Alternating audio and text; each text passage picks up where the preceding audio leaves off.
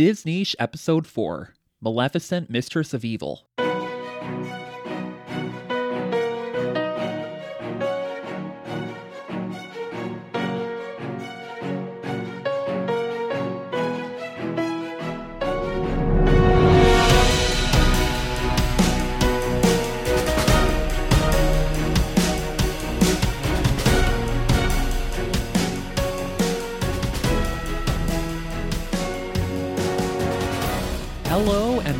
To another episode of Disniche, a podcast for Disney fans. I am your host, Christopher, and we are finally closing the book on Sleeping Beauty for the time being. Uh, we're doing the Maleficent sequel, Mistress of Evil. And uh, when I say we this week, I mean it literally because I actually have a very special guest today. Uh, my uh, my good friend Rick uh, was gracious enough to come on and help tackle this movie with me. So, uh, how are you doing, Rick? I'm doing pretty good, and, and I don't think I've ever been referred to as a special guest. So thank you, Christopher. So, you've never been on a podcast before? No, I have not. First time. Wow, yeah. Uh, so that's that's really cool, though. I mean, that's such an honor for me to, uh, you know, this is your first time being on a podcast is is with me. So that's such an honor. The maiden voyage. Yeah, yeah. uh, so what I would like to start with is uh, what your connection to this movie is, and maybe a little bit of background information about yourself. I mean, I obviously know you pretty well, but listeners probably don't. So, uh, yeah. So, uh, w- you know, anything you'd like to to share about yourself, go go for it. Sure. Hello, everyone. Uh, my name is Rick, and I'm from Columbus, Ohio, and I work for Ohio State in the university's IT and communications area. Um, I actually grew up more on Charlie Brown and Snoopy, so I was very late uh, into the Disney party, but I'm I'm glad to be here. Better late than never. Yeah. And uh, and I was actually introduced to Maleficent um, through the Angelina Jolie movies first. I never saw Sleeping Beauty until after I saw the Angelina Jolie movies. oh wow. Um, yeah, it's kind of weird. And a good friend of mine had free tickets to the 2014 premiere, and she asked me if I wanted to go, and I said sure. And uh, I didn't know what to expect. I had very little knowledge of Sleeping Beauty, and I was just really, really moved by Angelina's performance. Um, I think, like you commented on in the first um, movie podcast that you did, um, the the moment where she woke up and had realized her wings were taken uh, during an assault, it, it really moved me. I mean, I could I couldn't believe what I was seeing. It actually made me cry. Um, it, it was amazing, and then I, I just couldn't wait for the sequel. I, I was hooked, and um, the the 2019 uh, sequel drew me in even more, and uh, it led me to you because uh, I went online and there was a Facebook Maleficent group, and and that's where I found some of your posts. I thought they were really interesting and insightful. I thought I'm gonna I'm gonna connect with this person. This seems like someone I want to know. so uh, I'm glad that Maleficent helped our paths cross and helped me appreciate Sleeping Beauty. And actually, you helped me appreciate the first Sleeping Beauty movie because you made me think of it differently. I didn't like how it didn't really match the Angelina Jolie movies, even though that's that's silly because it was the precursor. It's yeah, it should be the other way around. Yeah. Right. But I appreciated how I think you told me it was kind of like propaganda from the royals. and so that's uh, that's kind of my intro. Yeah. So, uh, yeah, I mean, I feel the exact same way. I'm so glad that we connected, and uh, you know, it's a uh, it's a Facebook group that I started. I want to say it was like very shortly after the Angelina Jolie movie came out, the first one. So I think I started the group in like late 2014, maybe early 2015. I don't know, but it's been there for a while, and I can link it in the show notes to anyone who wants to join. But uh, yeah, I mean, when you first reached out to me and messaged me, I did not expect it to become the beautiful friendship that it has become. And uh, yeah, I, uh, I, I mean, like when it comes to having somebody on to talk about Maleficent with me, I mean, you would always be the first person I would think of. So Oh, thank you. yeah, of course. Uh, but uh, yeah, Maleficent, Mistress of Evil. Uh, you know, I remember when it was announced that there was going to be a sequel, and I was a bit apprehensive to be honest because I was thinking, well, what is it even going to be about? This is completely unnecessary. Like the first movie did everything it needed to do. It revised the Sleeping Beauty story. It had a perfect ending. You know, I was like, I don't even know what this is going to be about. So I was a little bit apprehensive, uh, especially when they revealed the subtitle. When they revealed, because at first it was just being uh, marketed as Maleficent 2. It didn't have a subtitle at first. And then when it did, and it was revealed to be Mistress of Evil, I was like, what is this even going to be about? I hope that they're not like, you know, regressing her and making her evil. And, you know, so I was a little bit apprehensive when I saw the title. But, you know, I have come to appreciate the title a lot more after seeing the movie several times because that has given me the opportunity to reflect on it. And I think that it's kind of meant to be an ironic title because, first of all, you know, it's meant to be ironic in the sense that some people in the kingdom think that she is still evil because of the lie that Ingrid has spread.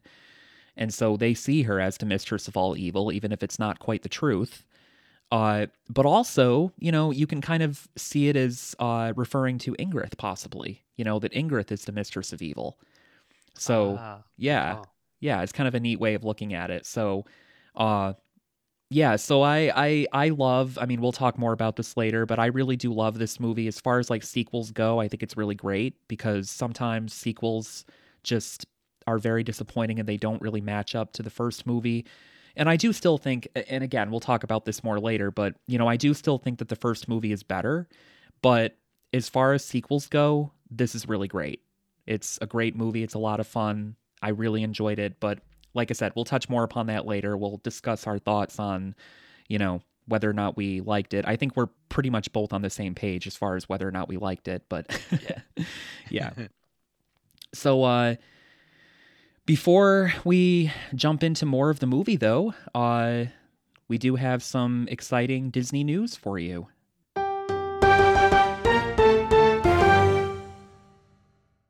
All right, so first up, uh, by the time you're hearing this episode, uh, most likely two episodes will be out, but uh, The Mandalorian Season 3 has premiered uh, on Disney Plus, and uh, that's pretty exciting because, um, you know, it's it's a big franchise right now. I mean, Star Wars obviously is a big franchise anyway, but I feel like The Mandalorian especially is where Disney is really, really, uh, you know, grabbing its cash right now, especially with all the Grogu promotion and everything. Uh, so yeah, that's some exciting news. I haven't started it yet because I've been just incredibly busy um, the last few days, so I haven't had a chance to watch it yet. Anyway, yeah. Uh, so the Mandalorian season three has premiered. Uh, secondly, this is kind of just like personal, but uh, you know, it's a personal announcement. But I actually got to see Snow White on a big screen for the first time in my life. Uh, the local theater here where I live, it's an independently owned theater, uh, screened it, and it was just such a great experience to see that on a big screen because I had never been able to Uh-huh. before. Yeah. Uh, you know, that theater occasionally shows old Disney movies. Like last year, they showed Alice in Wonderland. I went to that. Uh, and then um, they just showed Snow White. And before they started the movie, they gave this little speech.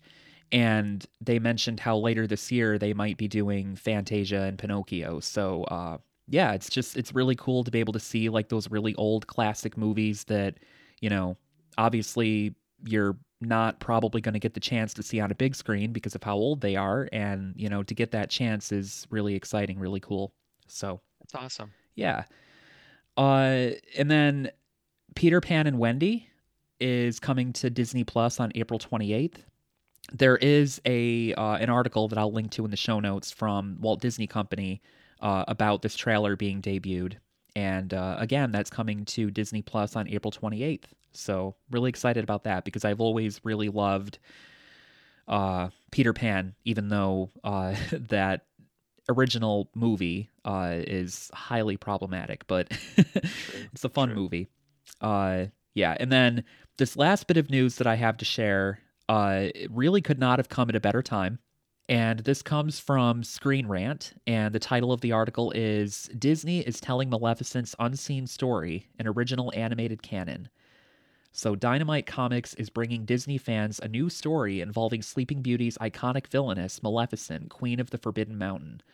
So, uh, you know, it's worth noting that this will not be related to the Angelina Jolie movies. This is about the animated Maleficent. And, uh, you know, it's. There is actually a book that I've talked about on the podcast before called uh, Mistress of All Evil by Serena Valentino. And that kind of does give Maleficent's backstory. It gives us a little bit of information about how she got to be how she was and why she cursed Aurora. And it's a totally different reason than it is in the Angelina Jolie movie. And, uh, you know, and this is probably going to give yet another reason. This is probably going to be yet another backstory. So it's kind of just like a uh, choose your backstory sort of deal. You know, which one do you want to do you want to uh, believe is what really happened? But uh, yeah, so I'm I'm obviously like super super stoked about this. Uh, issue one is apparently dropping on uh, May 3rd. All right, so uh, moving into some general information about Maleficent Mistress of Evil. It was released on October 28th, 2019, although uh, we, in a little bit, will have an interesting fact about that. Uh, and it was written by Linda Woolverton, returning from having written the first script, Noah Harpster, and Micah Fitzerman Blue. Directed by Joachim Ronning, uh, he's also having known for, you know, as far as like Disney is concerned, he directed uh, Pirates of the Caribbean, Dead Men Tell No Tales. So, yeah. Uh, and then we have our uh, our cast here. Uh, several people here are obviously returning from the first movie, but we also have, you know, quite a few new characters. We have Angelina Jolie, of course, reprising her role as Maleficent. Elle Fanning is back as Aurora. Michelle Pfeiffer is playing Queen Ingrid, a new character. Harris Dickinson playing Prince Philip. But, uh, you know, Philip here is obviously not a new character. He is in the first movie, but he's been recasted. Uh, we had uh, Brenton Thwaites playing him in the first movie, and here we have Harris Dickinson. We'll talk about why that is in a little bit. We have Sam Riley returning as Diaval, uh, Chiwetel Ejiofor playing Conall, uh, Ed Skrein as Borra, and then we have the three quote good fairies. Uh, I call them that because that's what they're called in Sleeping Beauty. Um, returning uh, Imelda Staunton as Knotgrass, Juno Temple as Thistlewit, Lesley Manville as Flittle, and then we have uh, more new characters. Robert Lindsay as King John, although he is mentioned in the first movie, but we don't see him. Uh, Warwick Davis as Lickspittle, and Jen Murray as Gerda. And there are, of course, several more, like, you know, Udo and, and, you know, some small minor characters, but that's really just the main primary cast. And uh, music this time around is by Jeff Zanelli. Uh, and it does, although, have a lot of snippets of the score from the first movie, which was by uh, James Newton Howard. And for some reason, the entirety of this soundtrack is credited to Jeff Zanelli, even though it does borrow a lot of melodies from the first movie. So uh, they were on friendly terms. So honestly, I could see Disney saying, "Hey, JNH, could you not take credit so we can afford this movie?" You know what I mean? Because to get someone mentioned and give credit is is a cost, and and there are some people that are benevolent like that, where they want the movie to get made, so they'll say, "Okay, sure." Yeah, absolutely. That's a really good point because uh, you know, eh, they they do have to credit people, you know, and when you have to credit somebody, you have to pay them royalties. And so Right. Yeah. And then um a quick synopsis of, of this film. Uh, after Aurora, now Queen of the Moors, becomes engaged to Prince Philip, her godmother Maleficent does not approve and finds herself at odds with Philip's mother, Queen Ingrid, who has her own sinister plans for the kingdom. As tensions rise, Maleficent must confront her past and decide where her loyalties lie, while Aurora must try to find a way to bring peace to the land. And then we have some interesting trivia here for you. Uh, so this was actually released 60 years after Sleeping Beauty. So, uh, you know, it kind of worked out perfectly that way that it was kind of released. I mean, not exactly on the 60th anniversary, but same year. Uh, the the 60th anniversary year. Um, but it's funny though, because this was actually originally set for a May 29th, 2020 release. Uh, so it wouldn't have been released on, you know, the 60th anniversary if they had done that. But uh, as we mentioned earlier, uh, Philip was recast. Um, it was Brenton Thwaites playing him in the first movie. Here we have Harris Dickinson. And this was because uh, Brenton was actually unable to reprise the role. He had scheduling conflicts. I believe that he was occupied with the uh, the HBO Max DC show Titans at the time, and so they couldn't get him to free up his time for this movie, and so they were like, "Well, we need Philip in this movie, so we're gonna have to recast him." So it went to Harris Dickinson, and I am kind of curious. Um, do you have a preference as to which Philip that you prefer? Not really, and to be honest, if if they hadn't mentioned there was a casting change, I might not have noticed. between all the time that had passed. Yeah, and the thing is, like, I remember watching this movie with somebody a few years ago, and I was like, "Oh, did you know, by the way, that that's not the same actor that played him in the first one?" And they were like, "It's not," and I'm like, "Nope," and they're like, "Oh, interesting." So, you know, I think that more than anything else, that just really goes to show how uh, the emphasis really in these two movies is not on him you know, and he's not like I mean he is a major character, but at the same time he's not, you know, he's a bigger character in this one than he is in the first one for sure. Uh, maybe we can flip it around and say, look how important casting directors are. yeah, because they pick they pick the right people. Yeah, absolutely. Yeah, but uh, you know, I mean, he just, especially in this movie, I feel, you know, he just really doesn't have much of a personality. He's kind of, yeah. uh, you know, just stoic and not very expressive and uh, you know, I don't know how I feel about that. I don't know that I like that because, uh, you know, I talked in my uh, Sleeping Beauty episode about how, you know, I really love how, especially since it was so unusual for movies of the time, because you look at like Snow White and Cinderella and the princes have like no personality at all. They're really just plot devices, you know, like they're just there to serve as a goal, as an objective for the princess.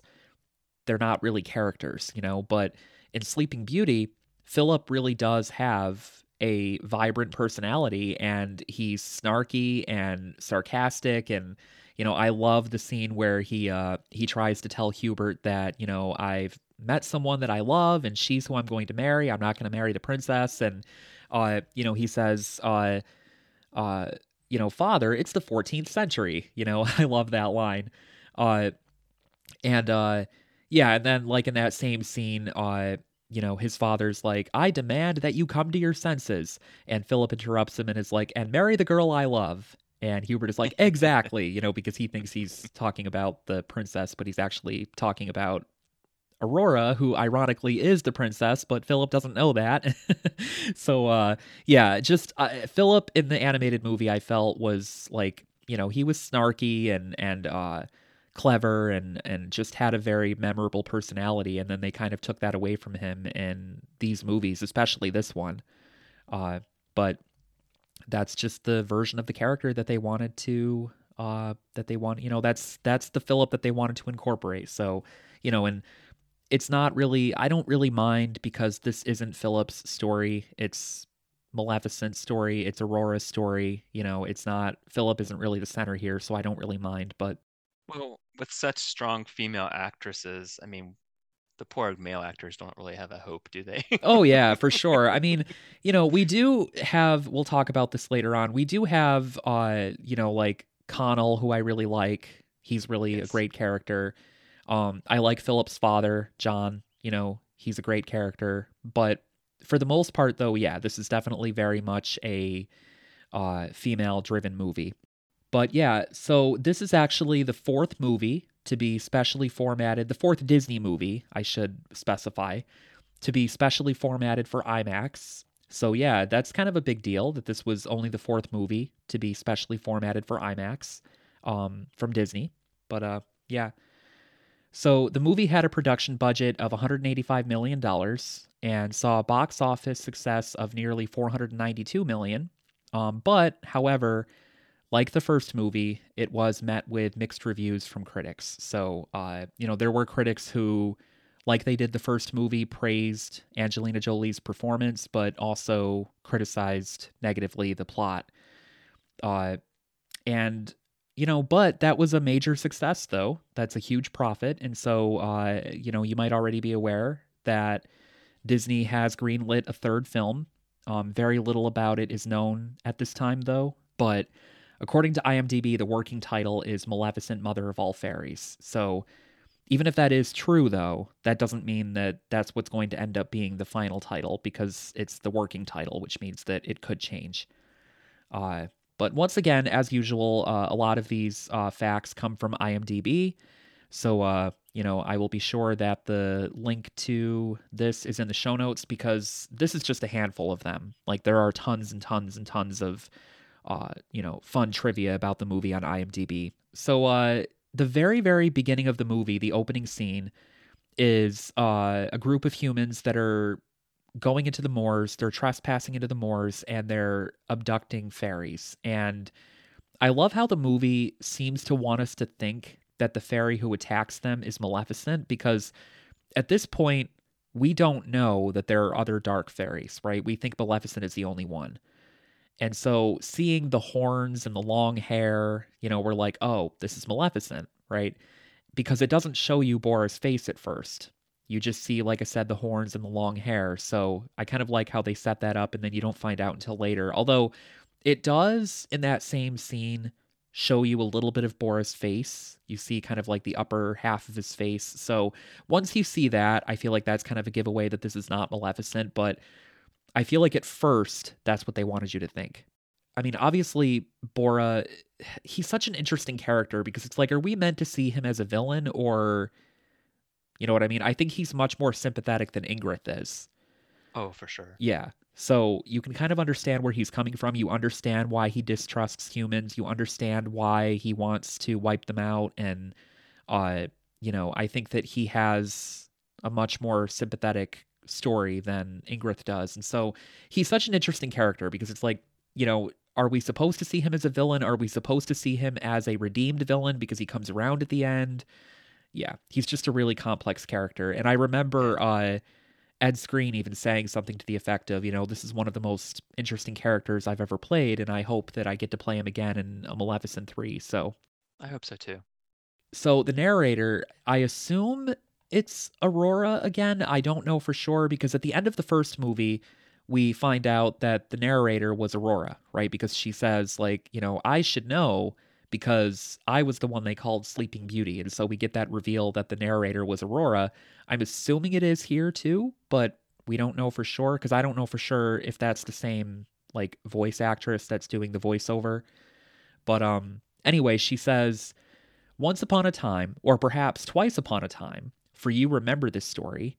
And do you think that's in reference to the first Maleficent or to Sleeping Beauty? Or could it be in reference to both? You know, by saying that like twice upon a time and then saying, for you remember this story, right? Is that saying that like you've heard this story twice, right? You've heard the Sleeping Beauty version, you've heard the Maleficent version, right? So I'm not sure if it's in reference. What were your thoughts on that? Do you think that's referring to both of them? I think they could just be being clever so that it could be um, if you saw the first two movies or if maybe this was your first one.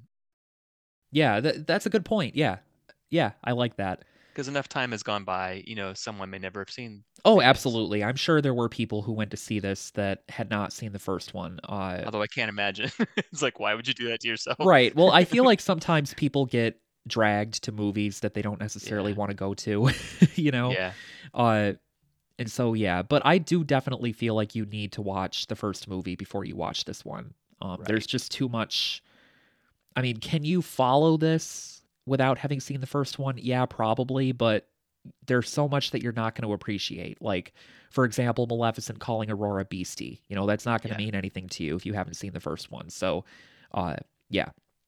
But anyway, uh, there was a powerful fae named Maleficent. For some reason, and of course we'll find out eventually what that reason is, uh, the mistress of evil and protector of the Moors was still hated after all this time. True, she had cursed the Princess Aurora, but that was before she found light in the heart of a human child and raised the girl as her own. And that's part of the reason why I'm not sure if this is still supposed to be Maleficent, or I'm sorry, Aurora narrating, because if it is, she's talking about herself in third person, so I'm not sure. I do that all. I do that all the time. yeah. uh, yeah, uh, Christopher does occasionally as well. uh, after all, it was Maleficent's love which broke that very same curse, but that detail was somehow mysteriously forgotten. All right, so uh, yeah, I mean, this is really great. Not only because it it sets the stage for this movie, uh, you know, it kind of uh, discusses what the primary conflict of this movie is going to be, which is kind of like what the kingdom thinks of Maleficent and what they, you know, how they still see her as a villain. But also, uh, this kind of catches us up a little bit. You know, it's kind of like a, uh exposition of what happens in the first movie. So, uh, yeah, it's kind of like a recap while also being an intro to this movie. So it works well, I think. I really I really liked the stuff you just mentioned because it, it brings together that whole theme of light and dark, which I really like about Mistress of Evil. Um, I love how they say, uh, or the narrator says, Maleficent found light in the heart of a human child.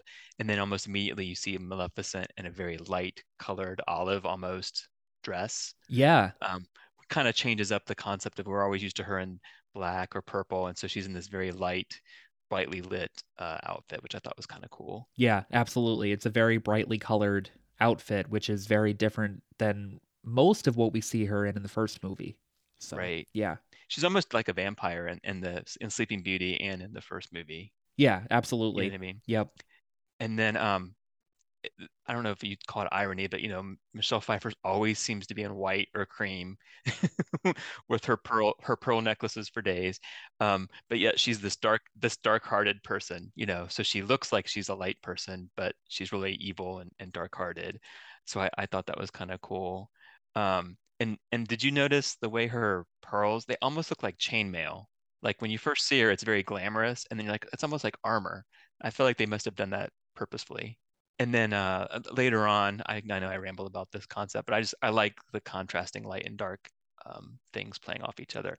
Um, when she's mimicking Male- Maleficent and, and, talking about how terrible she is, and she puts her arms in the in the air almost to mimic her horns, and Ingrid's, Ingrid's shadow actually looks like Maleficent in Sleeping Beauty on the on the castle wall. I thought that was really cool. Oh yeah, absolutely. Yeah, there's you know, I, I definitely enjoy the, and we'll talk more about these as they come up, but I really enjoy the little, you know, nods to not only Sleeping Beauty and the first Maleficent movie, but also just some Disney movies in general. Yeah. Like, I remember reading somewhere that uh, Ingrid was purposefully dressed in like white and cream because they wanted her to contrast Maleficent. You know, Maleficent's usually wearing black. We have Ingrid, who's usually wearing white and yeah, it's an interesting uh, kind of uh, flipping our expectations because Maleficent, deep down, you know, obviously she's still as you would. I mean, can you imagine yeah. enduring the trauma that she did? Oh, you know, you're never going to get over that completely. You know, obviously she's still dealing with some PTSD. She's still, yeah. you know, she understandably doesn't completely trust humans. Uh, and so you know, but deep down, she has a heart of gold, you know, and she mm-hmm. really deeply, deeply loves Aurora. And I think that, you know, she is, after the arc that we saw in the first movie, you know, she is, uh, you know, a, a good person now. And Ingrid, on the other hand, is filled with hate and uh, wrath and discrimination and prejudice. And yeah, I mean, you would think that the villain would be dressed in black, the hero would be in white and you know they they reversed that. It kind of reminds me a little bit of how like with Batman, you know, Batman is oh, typically yeah. all dressed in black and then the Joker's all colorful, but the Joker's the evil one, you know. so, but uh we see Aurora acting as Queen of the Moors and I mentioned in the Maleficent episode in the last episode, the first Maleficent movie, that you know, she's really more of a guardian slash protector than she is a ruler. And uh, she is kind of sort of giving orders here, I guess, but they're also totally reasonable because she's just trying to figure out where the missing fairies have gone, you know, and that's what a leader should do is look out for their people, you know, and that's exactly what she's doing. So, and she's also preaching compassion and kindness, you know, because some of the more creatures are, you know, basically more or less saying that, you know, well, we can't trust humans. We're just going to kill them, you know. And uh, Aurora's like, don't forget, I'm a human, you know. And then she picks up that bunny rabbit and is like, yeah, so cute. And she's like, uh, you know, we really need to be focusing on kindness and, and understanding and something like that. So, you know, she's definitely a very different ruler than her father was, uh, which is a definitely a plus. That's definitely a good thing. but uh, you know, speaking of that scene though, I kind of wish we had subtitles for Leaf, the big uh, tree person, because I want to know what he said. He said something that made Maleficent scold him. Or I keep saying that. Why do I keep saying that? Aurora. Uh, he he said something that made Aurora scold him. Like she says something like, you know, uh, don't raise your leafs at me or something like that. I can't remember the exact uh the exact line, but uh I want to know what he said. I think he said my name is Groot. yeah, probably. Yeah. Uh it is funny though how she understands the Moorfolk. It makes me wonder if it's because she's just spent so much time with them over the last 5 years that she's learned their languages. Uh she even seems to understand Diaval. Like Diaval squawks at her and you know, she says something like, you know, Diaval, you're supposed to be on my side, you know, indicating that she understood what he said. So she understands him as well. And, uh, but it's been five years. We've learned that it's been five years since the events of the first movie because Philip says something like, you know, five years ago, I thought I lost you. And Aurora and Philip still aren't married. And I actually really like that because Disney has a long standing tradition of two people meeting uh, instantly falling in love and then getting married the next day. Which, you know, that's not how things actually work. If if things actually did work that way, then life would be a lot easier, but that's not how life works. So the fact that it's been 5 years and they're still not married is very realistic. But anyway, Philip's proposal is very very sweet. You know, I love how he says like, you know, I thought I lost you 5 years ago and uh, you know, I've loved you ever since, and it's just a very, very sweet proposal. Uh, so, uh, yeah, I mean, I'm not going to call attention to every single moment that it happens just because there are way too many of them. But, um, you know, I, I did kind of like make a few notes as I was rewatching this movie of times that I noticed that music from the first movie was being recycled. And uh, this is one of those moments because when she says yes, uh, when Philip asks her to marry him and she says yes, um, there is music here recycled from the first movie. Um, but I, I do really like this scene though because, uh, you know, Philip is like, of course we have to tell our parents, and Aurora, she like, you know, the way that she looks at him is just, uh, yeah, that's probably not going to go over very well. You know, like you can tell that's what she's thinking and she says, "Do we?" and I love this because Diaval is sitting up in a tree, I think, watching this, and you know he's like, "I got you, girl. I'll handle it. Don't worry," because he then flies away and tells Maleficent. So that was great. Great yeah, scene. yeah. Uh, and I do. I honestly really, really love that Maleficent can be good. Like she can be a hero and also be kind of grouchy and unpleasant. Like, I really, really like that dichotomy because it reminds me a lot of Regina from Once Upon a Time. And uh, Regina was the evil queen from Snow White. And spoiler alert, she gets a very, very beautiful, very well earned redemption arc. And even after she changed, though, and became a hero and started fighting alongside like Emma and Snow White and people like that, she still was snarky. You know, she still occasionally could be a little bit unpleasant. And I kind of liked that they kept that because it was almost like, well, she wouldn't be Regina if she didn't have that snark, you know, like she has to have that little bit of bite. And uh they did something similar with Maleficent here, you know, like she uh she I love this is so funny. Like, okay, there is so much really witty dialogue in this movie and i do think honestly that that might be one area like i think i've mentioned already that overall i really like the first movie better but i think that one thing that this movie does have over the first one is the witty dialogue there's so much of it and uh you know here for example i love how diaval's trying to tell maleficent that philip has proposed to aurora and he's like you know prince philip has and she's like disappeared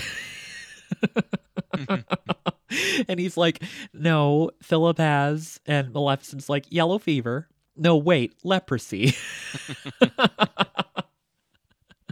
oh man, I just love this so much.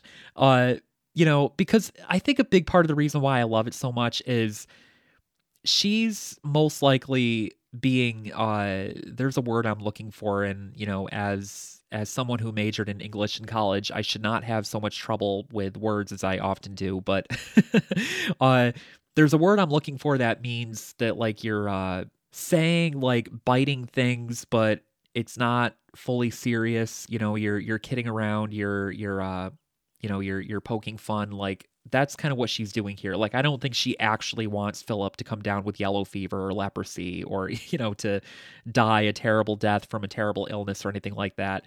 This is just kind of her way of saying, like, yeah, I.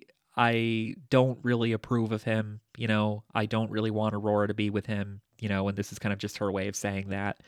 Um but you know, and then we get this line, which for some reason, I mean, I shouldn't say for some reason because I, I, I just, I guess the reason I say for some reason is that I feel like there's a lot of really, really great witty dialogue in this movie. And this one, I feel like fans really, really latched onto. Like they just really, really love this line. There are gifts for it and everything.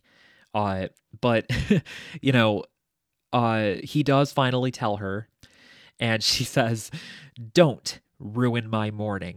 it's like a hocus, like a hocus pocus thing. Oh look, another glorious morning makes me sick. Makes sick. yeah. yeah.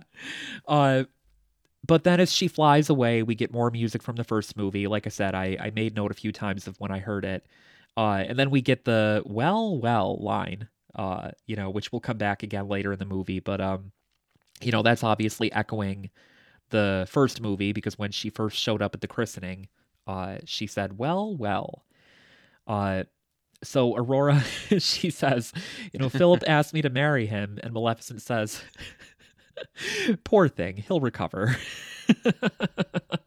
and this is what I'm talking about with her being like biting in a uh like a half humorous way because you know that she knows Aurora didn't say no.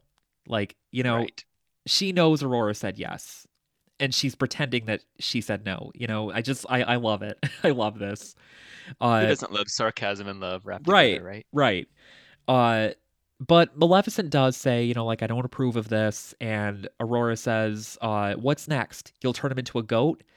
And I love how, Ding, ding. but yeah, the look on Maleficent's face, she's like considering it. You know, she seems to be thinking, you know, that's not a half bad idea. I haven't thought of that.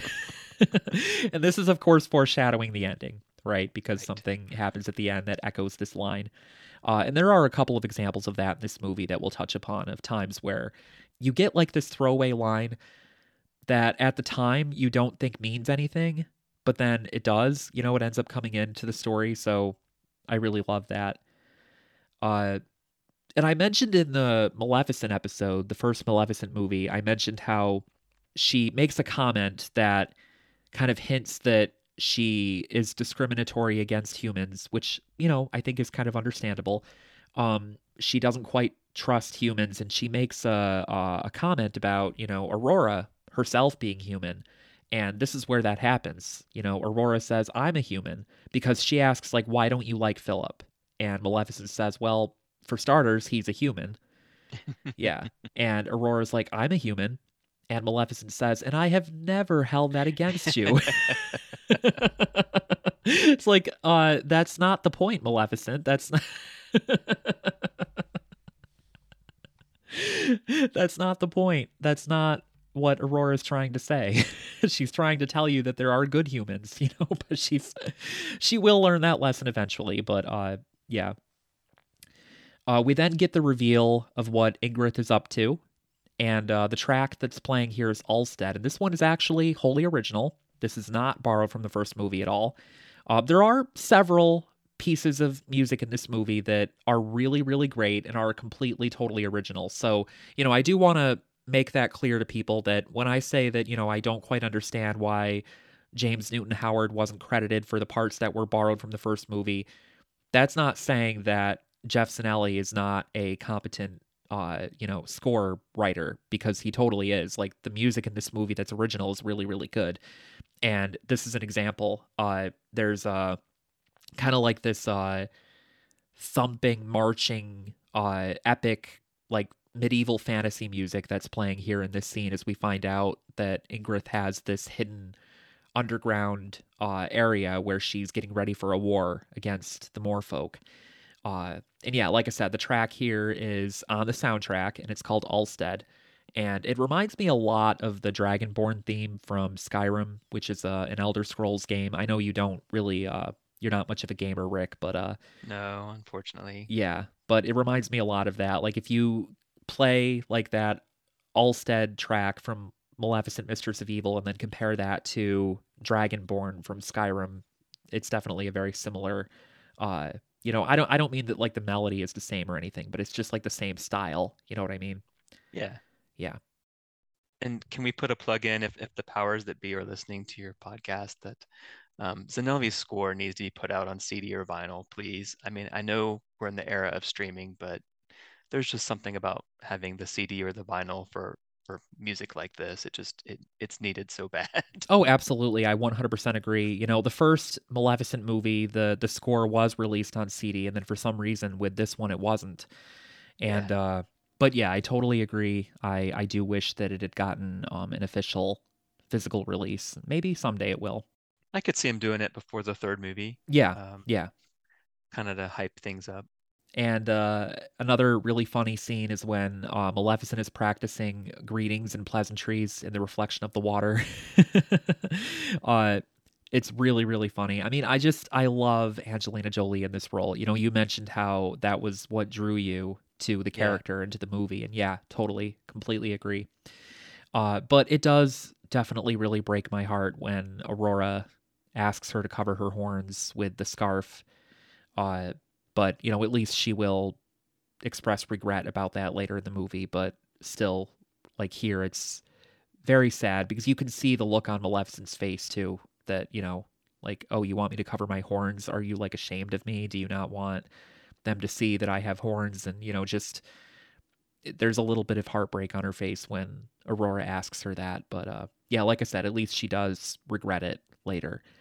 Uh, You know what that reminds me of? what's that? It reminds me of uh, Rudolph the Red-Nosed Reindeer when uh, the dad makes Rudolph cover up his nose with the, is it mud? Oh yeah, yeah, yeah, yeah. I can definitely see that. Rudolph's all sad. Yeah, yep. Way to bring down the room.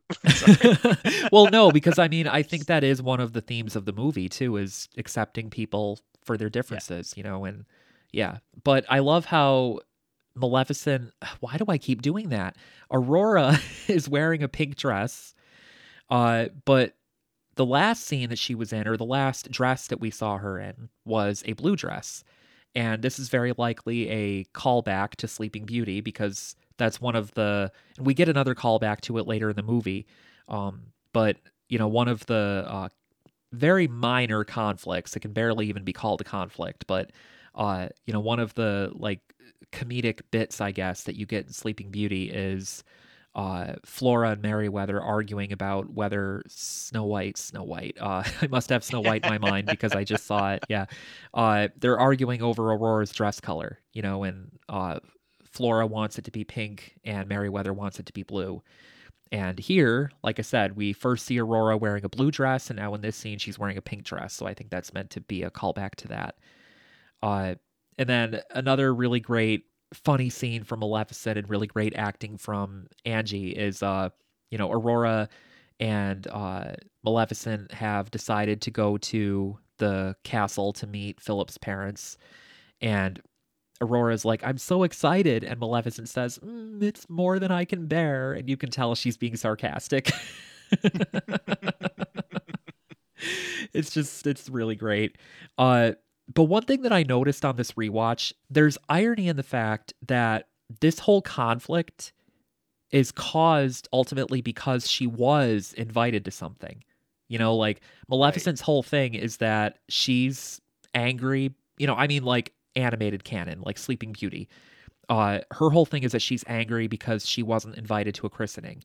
In this movie, she is invited to something and that's what causes the conflict. So, you know, there's irony there that again, I don't think I noticed that before this viewing, but Isn't Maleficent all of us though? We we want to be invited to the prom, but we really deep down don't always want to go. Isn't that how that works? yeah, yeah. yeah, like you see those memes on social media sometimes that are like, you know, uh I I just want to be invited to things. I'm not going to go, Right. but I still want to be invited. Did you like how when she uh, said it's more than I can bear? Was that was that more foreshadowing, Chris? Do you think maybe more than I can bear, as in uh, someone's going to turn to a bear? Oh, oh, yeah, maybe. Yeah. no, maybe I didn't think of that.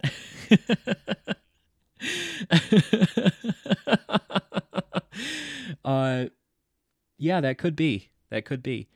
Uh, so Maleficent then says, you know, because she goes to the castle, of course, with Aurora and uh, Diaval, and she sees humans that are like terrified. You know, they're like, "Oh no, Maleficent is here! Maleficent is here! Uh, run and hide! You know, protect your children!" Whatever it is they're saying, and some of them have pitchforks, and Maleficent is like, "Pitchforks? Humans are hilarious." and I love how like she looks at them and smiles, and they scream. and I, I love that scene. I they look ridiculously terrified. It's like she's just crossing the water in a magical bridge. It's not like she's spewing fire, you know. right, but of course we find out later in the movie why it is that they're so scared of her. Yeah. Uh, yeah. But yeah, here we hear uh, the melody from uh, James Newton Howard's The Christening, which uh, I don't know. It's hard for me to say what my favorite musical pieces from the first movie because there are some really really great tracks. There's the christening there's the maleficent suite there's maleficent flies. There's really really great pieces from the first movie. It's hard for me to pick my favorite one but i feel like if i had to it would probably be the christening. I love that music and it is recycled here as they're entering the castle. You hear the same music that you heard in the first movie when maleficent shows up and curses aurora but yeah, then uh, you know, returning to what you were just saying a little while ago, uh, Ric, about the uh, the bear thing. Uh, Diaval says, like, have you ever considered turning me into a bear? I think I'd make quite an impressive one. and yeah, this is more foreshadowing because of what happens near the end. Um, it does make me wonder, though, how Diaval seems to understand human behavior so well. Like, he seems to understand human behavior so much better than Maleficent does, and I'm not really sure how or why, because presumably he has spent most of his life as a raven. Was he a kid or an adult when they. In the first movie, I thought he was adultish when Maleficent rescued him from the guys that were beating him, or am I wrong? Yeah, no, when she transforms him into a human, uh, he's an adult man. Oh, that's right. Okay. Yeah but yeah, then they uh, they go into the dining hall for uh, dinner. And I remember when I first saw this, uh, I think the first time I saw the movie was with my brother, my younger brother, Cody. And uh, when we see the pig on the table, and then, of course, everyone being served chicken or whatever it is, uh, I kind of like elbowed Cody and I was like, I bet you anything that's going to become a conflict. Like, Maleficent's going to be like, how how barbaric that you're you're eating animals like how barbaric that you're you know i i thought that was going to be an issue. Um it's not really but you can very clearly see that it's some sort of bird right? And so maleficent says uh bird delicious. And then she looks knowingly at diaval but it is like really messed up if you stop and think about it because my assumption is that to not be rude Diaval is expected to eat as well, you know, right. and he's naturally a raven, right? And so he's like a raven eating whatever that is, like a chick. It's not quite cannibalism because it's not raven that they're eating, but it's pretty close. Granted, I do know that ravens, I think, are scavengers, which means that they feed off dead animals, which means they probably do occasionally eat yeah. other ravens, but they're equal equal opportunity hunters, maybe. Yeah. Uh, but yeah, like I said, I really thought that was going to cause a conflict uh, because, you know, I mentioned in the Maleficent episode, the last episode, that there are a couple of scenes in the movie where she's wearing what looks to be reptilian skin. Uh, and then, uh, you know, another scene where she's wearing uh, fur. It's what looks like fur in a winter scene. And I found that odd because I was like, as protector of the Moors, you would think that she would have this uh, deep connection and appreciation for nature and wouldn't want to kill animals for clothing. Uh, Maybe she conjures it and she mimics, you know, her brethren and sisterin. Absolutely, because there's I'm a. Re- I'm reaching here. no, you're not. You're not reaching because I had the same thought on this rewatch because of a scene later in the movie, uh, near the end, where it does kind of seem like she conjures up an outfit. So, uh, yeah, I think that's more than possible that the clothing is like magically conjured. When you mentioned the meal, uh, I since I'm a vegetarian, I did have kind of a ugh reaction when I saw that stuffed pig. Oh yeah, and the same. birds. And uh, I thought, I wondered if Ingrid purposely, you know, didn't really check in with anybody about what the meal should be and said, you know what, I, I know that she has wings. I'm gonna I'm gonna pick, you know, chicken. Oh yeah, yeah. And plus, I don't know how much of the Moors Ingrid is familiar with, but we saw in the first movie that the Moors has like porcine creatures. It has like pig-like yeah. creatures, you know. So because there was that battle scene near the beginning where she was fighting uh, King Henry, and there were like tree people that were riding these giant like boars. So the Moors definitely does have pig-like creatures. So yeah, absolutely. I think that that was there's a lot in this movie that I think is Ingrid uh Ingrid being Ingrith, I guess. Yeah. you know, uh it's definitely intentional. Yeah. Right. Doing her uh I don't know what you call it, psychological warfare. Yes, absolutely. Yes. She's a master gaslighter, manipulator. yeah, absolutely. It's some more really great witty dialogue here. I think this was in the trailer. I think that this line might have been in the trailer, but Ingrith is talking about Stefan, and uh, she says, you know, uh, did he die or was he killed? And Maleficent says, both. gotta, love, gotta love that answer. Yes, and I just love the way she says it too. You know, it's just, oh man, Angelina Jolie in this role is just you know, I think I mentioned in the last episode that I've seen her in a lot of movies. I've seen Angie in quite a few movies, and I think this might be my favorite performance of hers, which uh, is saying a lot because she's uh, she's done some really, really, really great roles. Like, uh, I think next to Maleficent, my second favorite is probably The Changeling. I don't know if you've seen that. I did not see that. Yeah, it's just wonderful, heartbreaking. It's absolutely oh. heartbreaking, oh. but it's a wonderful movie, and her performance in that is riveting. Uh, so yeah, just very, very, very gifted. Uh, she is. But uh, you know, returning to what I said earlier though about the meat on the table, she also threatens to kill the cat, but also does she? Because the way that she words it is she says to Ingrid, contain your animal or I will. And obviously that is threatening, but what does she mean by contain? right? Does she mean that she's going to put it to sleep? Does she mean that she's going to kill it? Does she mean that she's going to trap it in some sort of uh, magical wall? You know what I mean? Like, uh, yeah, she might not mean kill it. So, in Maleficent's defense, I just want because I anyone who knows me knows how much I love cats. so anybody threatening to kill a cat is just automatically a villain in my eyes. But uh, she's not necessarily threatening to kill it. I just want to point that out. You know, it's a good example of, you know, her showing restraint because if she wanted to, she could have instantly Oh, absolutely. cat. Absolutely. And she she didn't. She said, "Hey, I'm letting you know." yeah, she warns could, her. I could I could do more, so you better do it or else. Yep. So. And then uh, this was another line that I think was in one of the trailers. Uh, after Maleficent says that, you know, like contain your animal or I will, Ingrid says, If I didn't know better, I'd say you were making a threat. And Maleficent says, Well, do you? And Ingrid is like, Do I what? Maleficent says, No better. That's awesome. It is. It's such great, witty dialogue because, I mean, it's kind of playing. First of all, it's accomplishing a couple of things here. One of the things that it's accomplishing is I think it's showing that Maleficent doesn't always understand uh, human uh, interaction. Like she doesn't always understand sarcasm and uh, you know figures of speech and metaphors and stuff like that.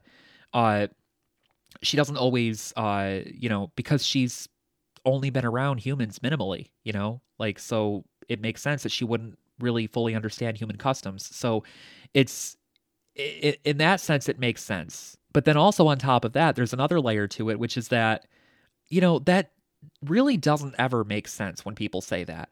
You know, like whenever somebody says, if I didn't know better, and then they follow that up, and it's like, well, literally speaking, you're saying that you do know better. So why are you even saying this? Like, you know, so I love how it's kind of playing on that, you know, uh, because Maleficent seems to take things literally.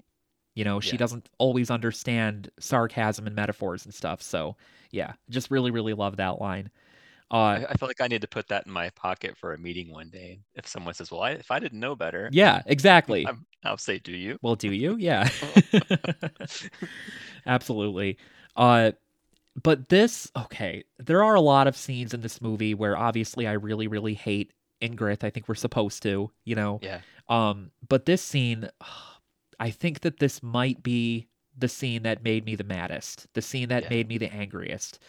Uh, because, and I think a big part of it is that she's saying something like really, really biting and mean and awful here, but she's being duplicitous in the sense where she's masking it as something kind. And it's not. Like, it's not even remotely. And Maleficent sees right through it. Uh, because Ingrid says, now Aurora will finally get the love of a real family, a real mother. Oh, that makes me so mad. uh, because obviously, what she's implying here is that Aurora has not had a real family. She has not had a real mother. And that is incredibly insulting, you know? But I do wish that Aurora had spoken up. You know, I wish that she had said something like, you know, with all due respect, Your Majesty, I do have a real family. This is my mother. You know, I feel like a lot of this conflict maybe could have been avoided if uh, Maleficent had seen from the get go that Aurora was on her side. So I do kind of wish Aurora had spoken up. But like I said, though, Ingrid knows exactly what she's doing here. You know, she's egging Maleficent on. The way that Maleficent reacts, that's exactly what Ingrid wanted, right? She wanted her to react that way. So uh, she's just she's got her right in her pocket, and everything is happening the way that she wants it to. So yeah, She wants to stir the pot. You know, one of the questions I I had wondered is how did how did Conall see Maleficent after she was shot? He just kind of came out of nowhere. yeah, that's a really good question. And the funny thing is, like, I never really thought about that before. I just kind of like accepted that, oh yeah, he's here now to save Maleficent. I never really gave much thought to why that is, but uh, I do wonder if he has some sort of magical ability to watch over her because like later in the movie when uh they're talking about you know he one of the reasons why i really really like this character why i really like conall is basically his entire species has been uh wiped out to the point where only like a select few remain and are in hiding because of how humans have basically exterminated them and yet he's still optimistic. You know, he still has this Yeah. hope inside of him that humans and fairies can live together in harmony, you know. So I love him for that. I love that he's optimistic and uh, you know, uh there's a word I'm looking for. It's happening again. uh you know, but yeah, and and he says something to her like, you know, uh there's proof here that humans and fairies can live in harmony because you know the moors are our sanctuary right? That's our that's basically that's always been our home. And yet you made a human queen. And so he knew not only that uh maleficent had made aurora queen but he also knew that maleficent uh raised her because he also says something to the effect of like you know you basically raised a human you know you're you're a mother to this human child. And of course that's when we get that really biting line that you know i have no daughter. Uh but uh yeah so he seems to know things that i don't quite understand how he knows. So it's possible that he has some sort of magical ability to watch her. And Maybe he's like the uh, Jedi in Star Wars, where he can sense a disturbance in the yeah Force. it could be yeah like uh, you know all those lab experiments under the castle, and maybe you know he's sensing trouble. Yeah. Because I mean like Conall seems to be the leader. Like he seems to Yeah, Yeah, I get the sense that he's like the leader of the the exiled fairies, and so it would make sense that they would want to keep tabs on the one dark fae that's not with them, you know, that's out Right. on her own. So, I- think too his introduction and and the Dark Fae, the other exiled Dark Fae's introduction, man, that really shows that cinematography that that is so beautiful in this movie. This the spot where she, where Angelina's uh, recovering in the cavern, is she's just so well lit. Do you know what I mean? oh She yeah, absolutely. Yeah. And um, the close-ups of her wings, it's just everything is just so beautifully done. This is one of my favorite scenes from the movie. This whole sequence of uh, you know, her waking up after being shot and uh injured and Conall rescuing her and uh, you know, she goes down into the cave or the cavern or whatever it is, and then uh Conall shows her like the remaining fairies and I love, love, love that scene. It's just absolutely beautiful, like you said. Uh and I just love her look too. Like I mean, like her uh, her attire, you know, her her Yeah. outfit, if you will, um, when she first wakes up. You know, they did not really do a whole lot of merch marketing for this movie, which is really unfortunate. Um, because I remember like with the first movie, the first Maleficent movie, uh, there was a uh, Maleficent Funko Pop, which of course I I have. Um, there were a couple of them, in fact. There was one that was just like the regular one, and that I think it was Hot Topic that had an exclusive that glowed in the dark. Um, and then there were also like several dolls. Like you know, there was uh three or four different Maleficent uh dolls. You know, and with this movie, it seemed like they didn't do as much advertising via products, you know, which is really unfortunate because this is one scene where I really would have loved a uh like a doll or a Funko Pop of this outfit. You are speaking my language, Christopher. You know, you know I love me some Funko Pops. Um, and I know this is jumping ahead, but uh, after Aurora and Philip get married, uh, the black and white dress that Maleficent swoops up in on when they're on the balcony, that dress is so beautiful. I'm like, why wasn't there a Funko of that? Yeah, exactly. yep.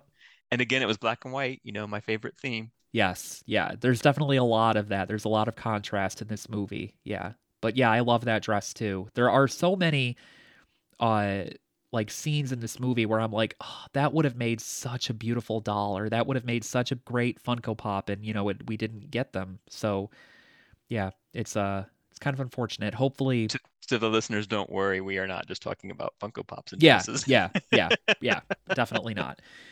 Uh, but yeah, hopefully the uh the third movie, you know, when it comes Yeah. out, will have more merch than this one did. Uh, like you said, this one didn't even have a physical release of the soundtrack. Yeah, really, it was weird. yeah, Very weird. really weird. I wanted to ask your opinion when Borra says you reek of human. Is that a hint of Maleficent's parentage or just from her close contact with Aurora and Diaval? That could be. It could be that he's hinting at her parentage because I don't want to spoil it just yet. I'll get to it when we get to that part of the story, but there is a possible clue in this movie that Maleficent might not be fully fairy, that she might be part human. Ooh. Uh, now, the thing is, uh, there is, I mentioned this in the last episode, in the Maleficent 1 episode. Um, there is a novelization of the first movie written by Elizabeth Rudnick, and you get a little bit of backstory about Maleficent's parents in that book. Um, it reveals that they were fairies named Hermes and Lysander. They were killed by humans. Um, and of course, Hermes and Lysander, um, that's a reference to Shakespeare's A Midsummer Night's Dream. They are fairies in that story. So I think it was trying to, uh, it was kind of just like this clever tie-in that oh, what if Maleficent is, uh, you know, those two fairies from that Shakespeare play? She's their daughter. You know, like, uh, I think that was meant to just. But the thing is, though, I don't know whether or not Disney considers that book to be canon. It's very possible they're just ignoring that. So, but uh, one of my favorite scenes of the movie, I've already talked about this a little bit, is uh, when Conall kind of gives, uh, I was going to say Angie, uh, Maleficent uh, a tour of kind of like the remaining subspecies of Dark Fae. Uh, and I just love this scene because, first of all, it's visually beautiful. And second of all, this is where my favorite track from the soundtrack is. And this is also an original piece. This is not recycled from the first movie, uh, but it's a piece called Where Dark Fae. And it's very, very beautiful music um, that's playing here as Maleficent is realizing that there are still all these other fairies like her around, you know, and the music just really, really portrays that really well. It's like there's a sense of adventure to it and also curiosity and wonder and hope. And it just i think really exemplifies how she's feeling right then and there. Because up till this point in her life she's most likely believed that she was the last of her kind you know that there were no other fairies like her and now she's finding out that there are so yeah i just really really love that scene but uh conall tells her where all that remain unseen here, far away from mankind. And I'm kind of confused about what this even is. Like, is this some sort of different dimension? Because how unseen are they if they're still like flying through the sky? You know, like they seem like they're still because I'm kind of confused about what this setting is. It seems like it's like underground in a cavern, but you do still see sky and you see uh weather, you see like snow and stuff like that and there's a desert terrain and so I don't know how you could have all of those different types of weather and geography in one cave, you know what I mean? So I don't know if that's some sort of like dimension that they're hiding in. I mean, Conall does say like he calls it this cave our nest of origin. Uh, but that cave could very well have some sort of magical component to it where so you know how like in the I think it's in both the Harry Potter movies and the Fantastic Beasts movies where sometimes you'll have like a uh, like a bag or a chest or a uh, a suitcase or something and it's actually like a little portal into a whole other world like a room or something like that like in the fantastic beasts movies for example you know you've got like uh, newt who uh, carries around that briefcase and inside the briefcase is all these magical creatures you know? Um, so maybe it's sort of like that where the cave is like a portal to this whole other like pocket dimension where they can live in safety I don't know. What what did you think of that? Like did you did you have any thoughts on that? I had two two similar thoughts. Either it's a dimensional thing like, you know, The Lion, the Witch, and the Wardrobe, Yeah. or Doctor Doctor Who's TARDIS, or Newt's um, bag, like you mentioned from Fantastic Beasts. But it could also be sort of a remote, I don't know, entrance to a cave that just kind of is endless. Do you know what I mean? Yeah, that could be. I mean, I guess that in order for them to have like flown to different like geographies and types of weather though, they would have had to have been flying for a very long time. because Yeah.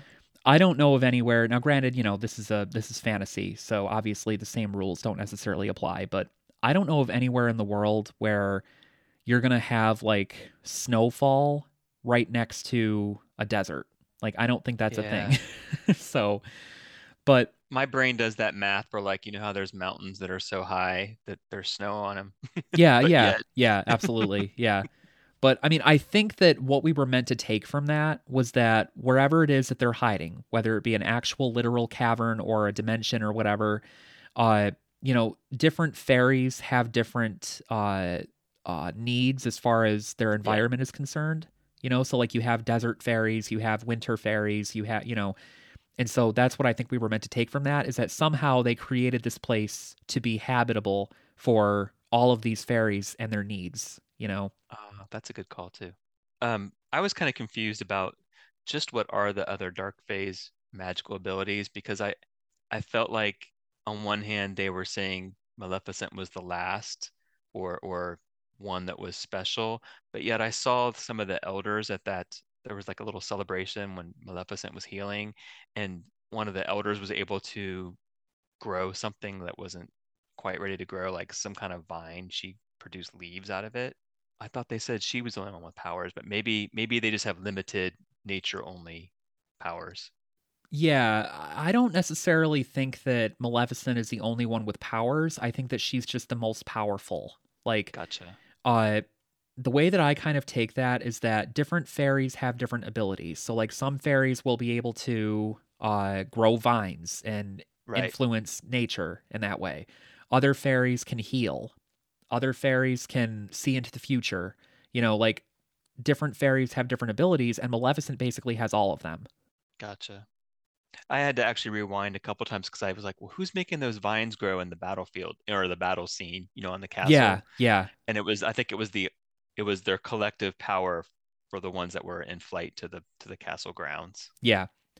Uh, because like the way that Borra words it is, he says that she has powers none of us possess. Um, so Ah, okay. to me, like that means that yeah, there might be one or two powers here or there that she has that they don't. Like maybe, for example, none of them would have had the ability to like put that curse into effect.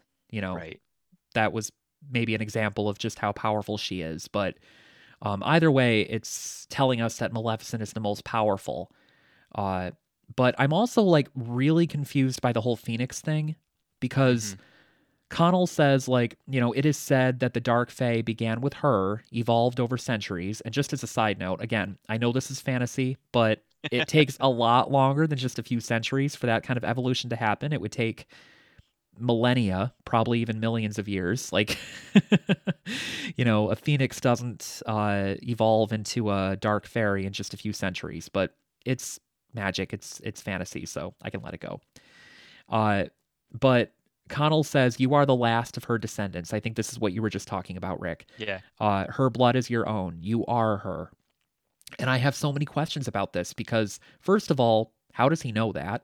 You know, like how can he possibly know that unless, like I said, he has some sort of uh, ability, like psychic ability, I guess, to maybe see into the past, see into the future, see things that uh, he's not like he can, for example, like look in on Maleficent but not be near her. You know, I mentioned that earlier. Uh, so that could be, but also, if as he says, the Dark Fae began with the Phoenix, then aren't they all descendants of the Phoenix, not just Maleficent? It's around this scene though where we get that line that I mentioned earlier that's very, very biting and Oh, it's hard yes. to hear. Uh it stings. Every time I watch this movie, it always stings when she says it, you know, when uh yeah, she says, I have no daughter. Uh ouch. yeah. And I was wondering too, um, close to that, I think close to that same part, uh, does does he fall in love with Maleficent, do you think? I feel like he looks at her differently. He's a little more tender to her. Yeah, and there's there's one scene in particular I think where she's walking away and he's kind of like looking at her and you can kind of interpret possibly the way that he's looking at her as being like longing, desire. Yeah. Uh yeah, definitely could be, especially since he will go on to sacrifice his life for her, right? He will give up his life to save her. So, maybe. But I do wonder if Maleficent 3 uh whenever we get it will give Maleficent a love interest. Like, I don't necessarily think that she needs one, you know, because, like, similar to how, like, with Frozen, Elsa doesn't have a love interest. And, you know, there are some people who feel like she should, and then there are some people who feel like she doesn't need one. And not everybody needs a significant other. You know, they can be, they can live happy, fulfilling lives on their own without a significant other. And that was one of the things that I loved about Once Upon a Time was that, you know, even though it was, uh, you know, if you haven't seen Once Upon a Time, then then mute this for the next few seconds because I'm about to spoil something. but uh, you know, I hated that they killed off Robin Hood, but at the same time, that allowed for Regina to evolve on her own and realize that she didn't need a lover, you know, and that was kind of nice. So I don't necessarily think that Maleficent needs a love interest, but that is a route that they could go. Uh, but there are some fans I've seen who, and I don't really know how I feel about it. I kind of have complicated feelings about it, but there are some fans who seem to ship her with Diaval. Like, how do you feel about that? I am a Diaval and Maleficent shipper all the way. I bought a Sam Riley Mr. Darcy Funko Pop uh, from Pride, Prejudice, and Zombies just so that I could have him standing beside my Maleficent Funko Pop, so that I can ch I can channel that they're going to be together. That is so cool. Yeah, uh, Ric is is showing me a, a picture of them right now of his pops, and yeah, it definitely passes as a, a possible Diaval. Uh, yeah, yeah. I mean, I can I can see it. I mean, I can I can definitely see where uh where that might go in that direction. But um, there's almost something like the way that they just like their banter and the way that they uh just kind of like poke fun at each other and stuff like that.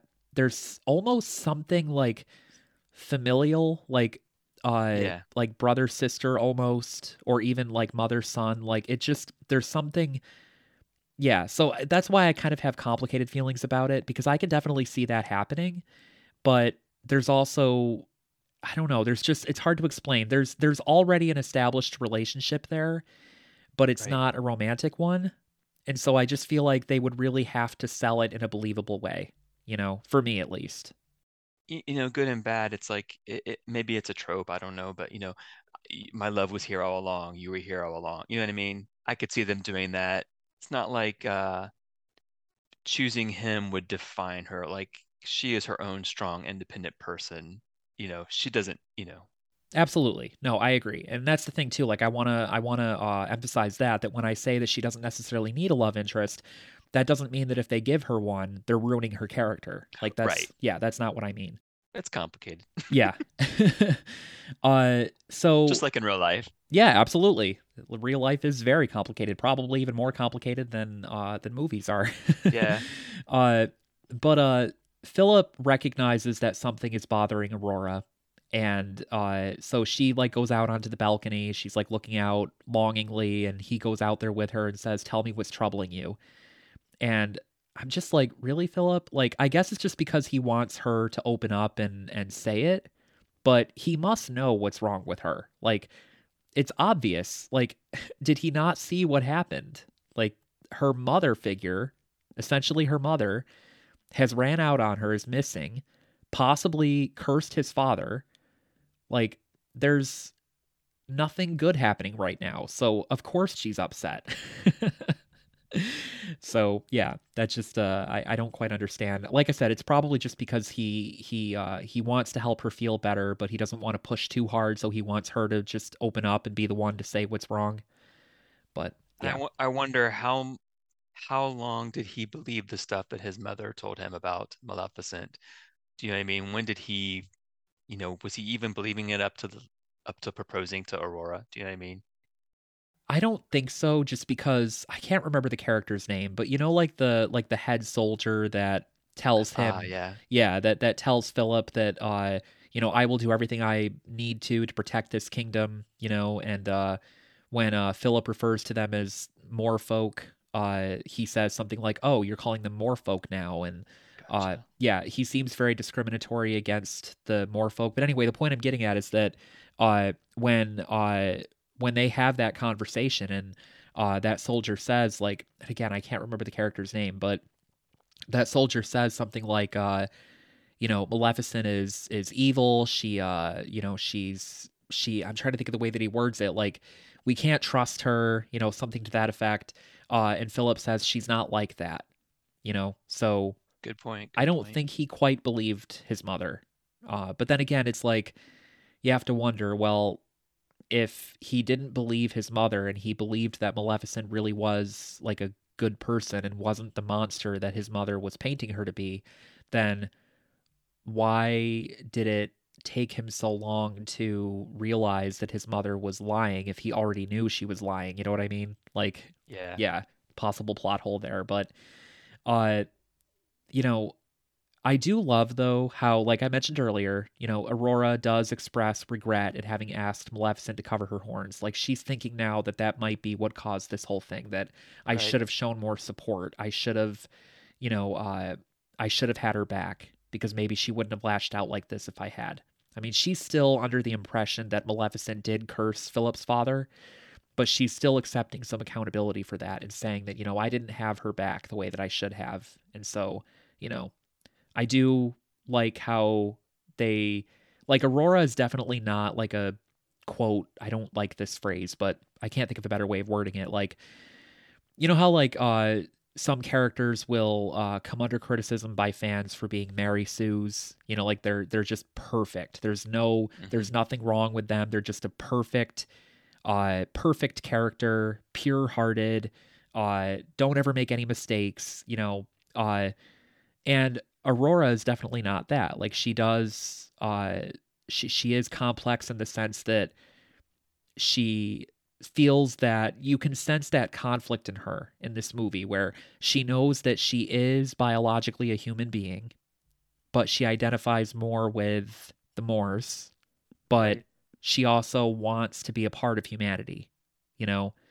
Like there's a complexity there that I really appreciate and that does that is I think what causes her to make that mistake of asking Maleficent to cover her horns because she wants to be accepted by humans. She wants to be a part of humanity. She wants Philip's family to accept her.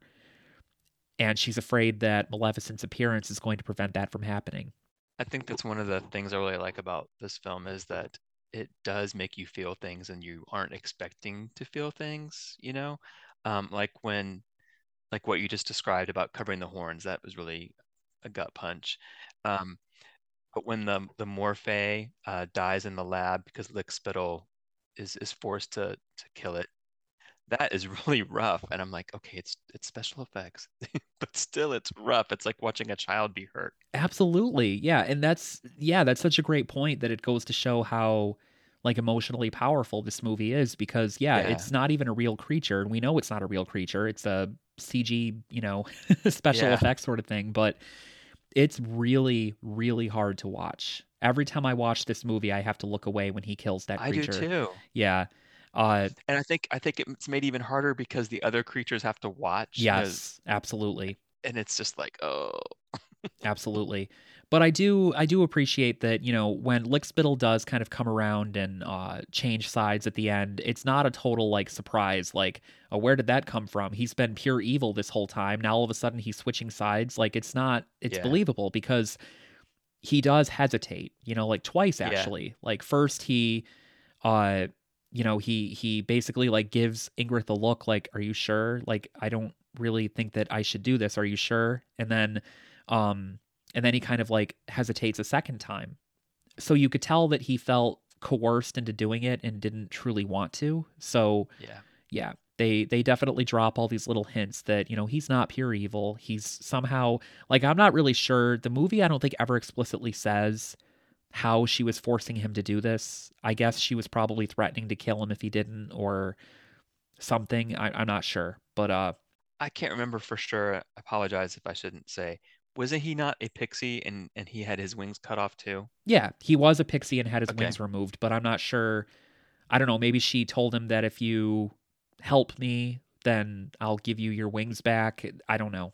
Yeah. I don't think it ever explicitly says, but uh, Maleficent realizes that the fairy's uh, burial ground has been destroyed. Very another emotionally heavy scene. Uh, and Borra says, "This is what the humans do. They're nothing but locusts that swarm the earth."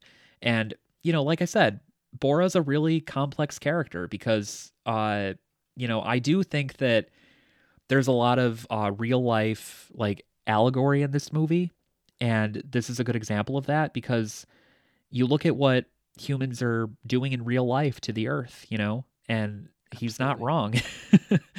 uh, you know, so I, I mentioned how in the first movie there was a little bit of social commentary on that because of how King Henry basically just wants to conquer the Moors, you know, and Maleficent is moved by the fact that Aurora is a human and yet she doesn't want to conquer the Moors. She wants to appreciate it and be part of it and live in it, you know.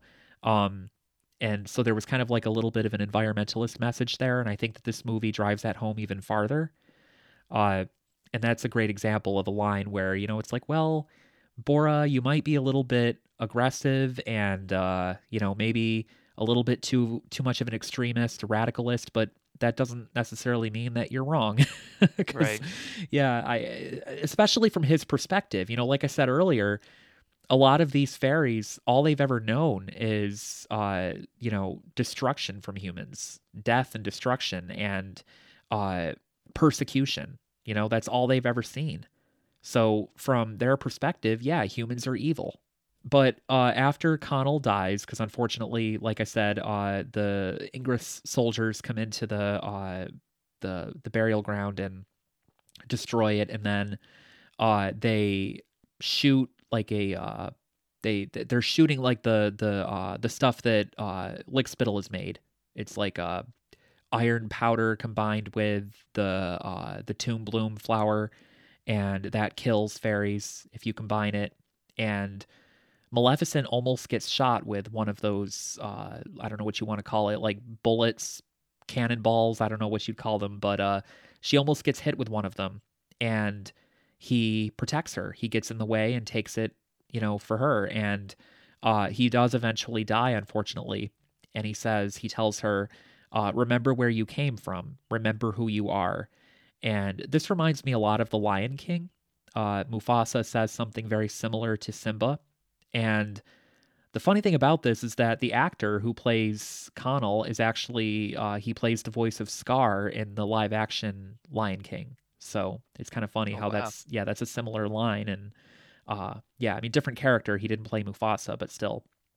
Um, but one thing that does kind of confuse me though is when Conall dies, Maleficent like puts her forehead up to his, like they they they like touch heads. I guess I don't know how else to word that.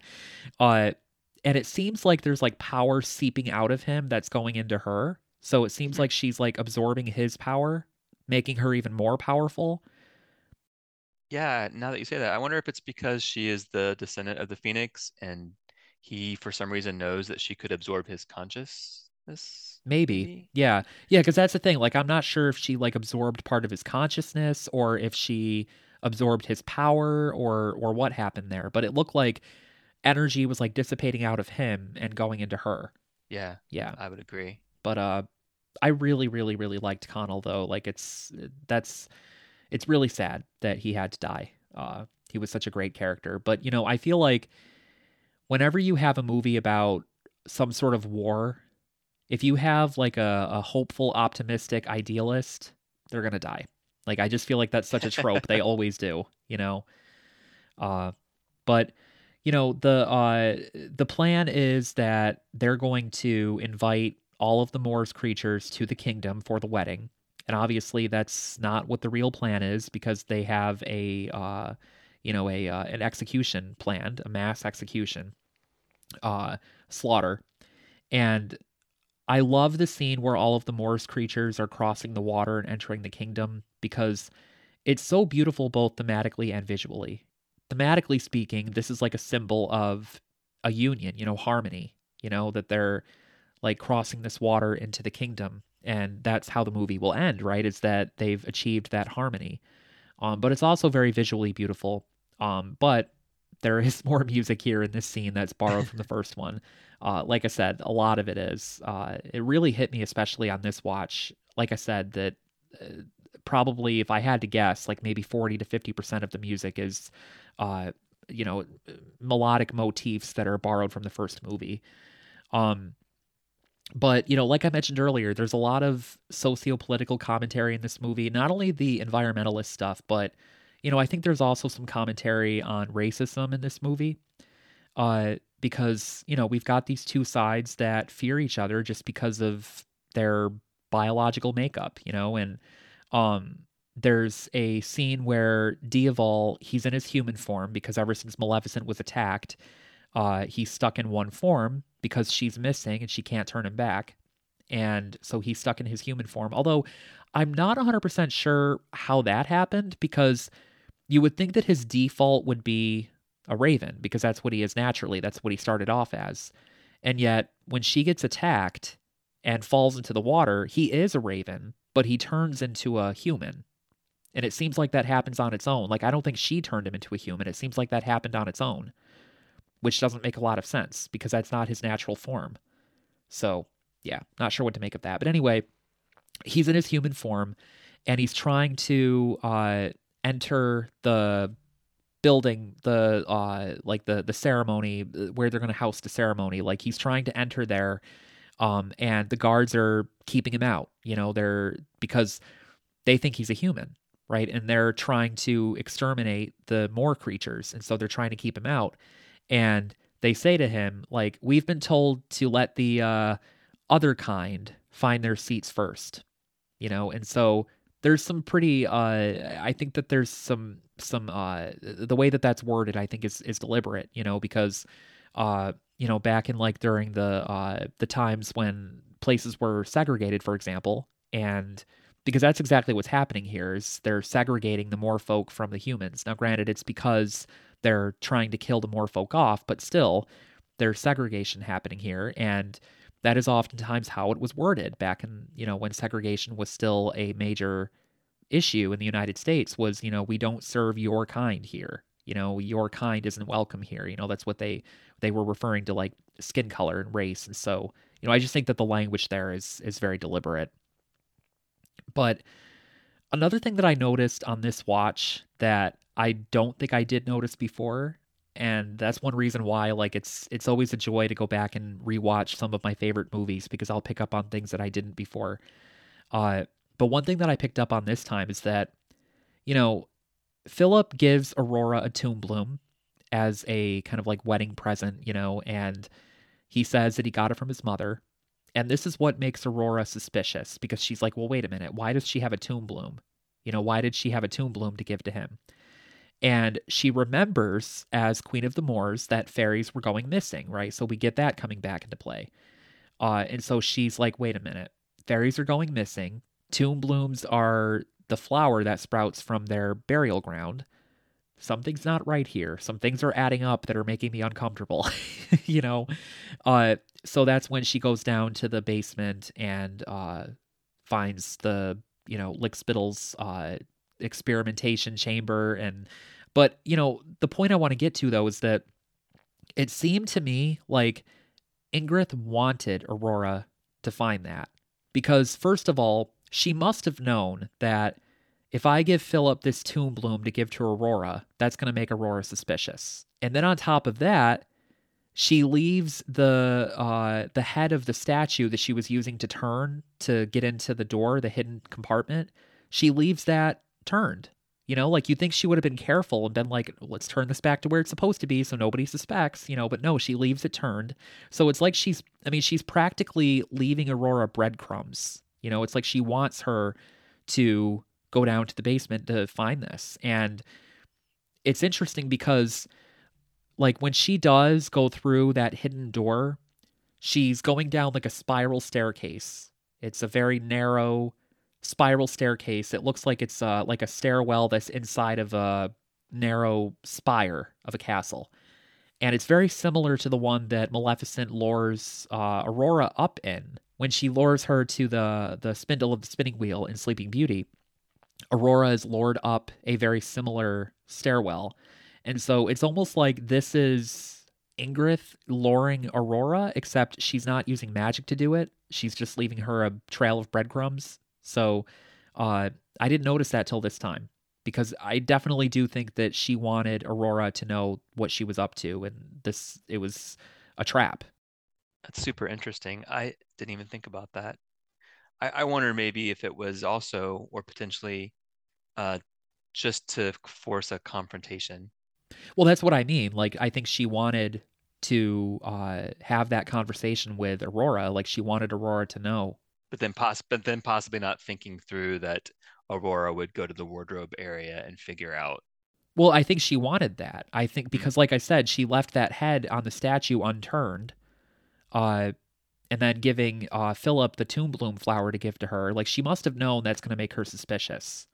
Because where would she have gotten that? Where else would she have gotten that unless she had someone go into the moors to take it? Don't they say crim- criminals deep down want to get caught? Don't they say that? uh, Ingrith briefly mentioned the story about her brother, uh, some backstory about how he was possibly killed. That was her suspicion by Moor folk. Um, but I would have loved to know a little more, like what really happened. I could see maybe her blaming them, but really maybe it was her fault. Maybe she had a hand in it, or maybe her brother was a bad guy and you know attack the attack them. But it, it would have been interesting to get a little more on that. But I realize they've got time limitations. yeah, absolutely. And you know, okay, so I think that that is something that could potentially be explored in the third movie, just because it seemed like they were trying to uh, give us maybe like that was like maybe a uh, a clue as to what another movie could cover, because it offers so little in the way of yeah. backstory there, and we know that Ingrith is a pathological liar, so we don't even right. know if she's telling the truth there, you know. Um, but the way that I read that scene is that I do think that she's telling the truth about his disappearance. Like, I do think that he did disappear, but I think that it might be one of those things are not what they seem sort of things. And this is where uh. I said ah. earlier that maybe this was a clue as to Maleficent's parentage, because what if Ingrith is actually Maleficent's aunt? Like, what if uh. her brother went into the moors, fell in love with a fairy, and that's why he disappeared? and the fairy that he fell in love with was Maleficent's mother. That's uh, interesting. Another thing I noticed on this watch is it's interesting how Borra and Conall kind of like mirror Ingrith and John because Borra is very much like all humans are evil. We need to extinguish them. We need to get rid of them. Like war is coming. All humans are evil. That's Borra. You know, Conall is more of the idealist, you know, the no, we can live in harmony. We can still make this happen. You know, humans and fairies can still live together in peace and harmony. And then you look at Ingrith and John, and it's kind of the same thing, right? Ingrith is right. uh, all Moor folk are are terrible. They're you know they're monsters. They're creatures. We need to get rid of them. We need to eradicate them. And John is you know no, this is we can live in peace with them. Like this marriage is going to usher in a new era of peace. So it's kind of interesting how those two pairings kind of mirror each other. Agreed. So, yeah, I mentioned earlier how Aurora is complex, and I feel complex compared especially to her animated counterpart. And she's incredibly smart, incredibly resourceful. And I think that we see that in this movie even more so than we do in the first one. Uh, you know, I love how she escapes from her room. it's so clever. it is. Uh, you know, because she like she she uh breaks something so that it sounds like she fell and she screams and she wants the guards to think that she's fallen out the window when in reality all she's done is tied a bed sheet around the bed and then out the window to make it look like she's escaped that way but she's actually hiding behind the door. So then when they go into the room and go out the window to see if she's fallen she runs out the door and locks them in. So very very clever. Uh, and then it gets even better. It gets even more clever when we realize that the bed sheet wasn't just for show. She actually did plan on using that. so well, I think the bed sheet thing gets used in other movies, but I, I feel like how they did it, it looked like it could actually work. Oh yeah, yeah. Especially since it almost doesn't. Like she she right. yeah. uh so coming up on the final battle here, uh the the final battle sequence, um it's so epic. I mean, every time I watch this movie, this whole sequence gives me chills. Um it feels very like Game of Thrones esque to me, uh, very high stakes. Um, and you know, we don't necessarily lose any major major characters. Like um i mean it does we we do lose conall but you know it doesn't kill off like borra. It doesn't permanently kill off maleficent. Uh you know like Diaval makes it. Uh it's high stakes but at the same time it's not like we necessarily lose anybody major. But at the same time it's still like really really hard to watch those fairies like dying and exploding yes. in this red powder, you know, this red cloud and the other fairies that are close to the ones that are dying are screaming, you know, no, no, it's it's really hard to watch. But the red explosions though are such a great visual effect. It's so beautiful. Like it's it's not beautiful in the sense of, you know, considering what's happening, but just visually speaking, it's it's great cinematography. And I don't know, did you notice this? I did not notice this until this time. Uh, like I said, there are quite a few things that I picked up on on this watch that I didn't before. Um, but there's a scene where it looks like there's like a uh, like a tower or something that's going that's on its way down to the ground and it's falling and it's about to kill several human children. And one of the dark fairies, I think Udo is his name. Uh, he's the one that's like got long white hair and mm. uh, like I think he's dressed all in white. Uh, he saves them. Like he he picks those few children up and moves them away from the tower that's falling or whatever it is that's falling, uh, and saves them. So, and I didn't notice that until now. And you know, I think that goes to show that not all of these fairies were bloodthirsty like Borra was. You know, like some of them were probably more on Team Conall, where ideally they wanted peace I, I did see that and I, I liked it a lot. And I, I in my head I was thinking, well, it's good that the kingdom will see that because that pushes down the propaganda that uh, I can't think of her name all of a sudden. Ingrid uh, was was spreading, um, and so yeah, I think that was cool. Very, it was a very Marvel thing, wasn't it? um, and then the the death of Flittle, oh, so brutal. I'm like, oh, did they have to? they have to kill her off. I mean, there's a uh, like a, a, hint at the end of the movie that maybe she'll be coming back. Uh, mm. You know, because uh, there's this implication, it seems, that I don't know. That's the thing. It's kind of weird because it's like Maleficent obviously dies and then comes back because she's a descendant of a phoenix. But it seems like all fairies do that to an extent? Because it said something to the effect of like you know when they die they're buried in the burial ground and then a tomb bloom flowers as a result and then that gives life to another fairy i think is what they said. Uh, so it seems to be like this constant like rebirth sort of thing. Uh i don't know. I'm a little confused because yeah you've yeah. got that scene near the end where uh what's what's their names? You've got uh Knotgrass and uh Thistlewit. Yeah. And they are arguing over Aurora's dress being pink or green. and then it turns blue and a blue flower sprouts. And so there seems to be an implication there that that's Flittle and that maybe she'll become Flittle again. I don't know. We'll have to wait and see I wonder. if that I happens in wonder if she'll one. But be um like a childlike. yeah, yeah, it could like, be. and they'll and they'll kind of raise her. Yeah, yeah, definitely could be.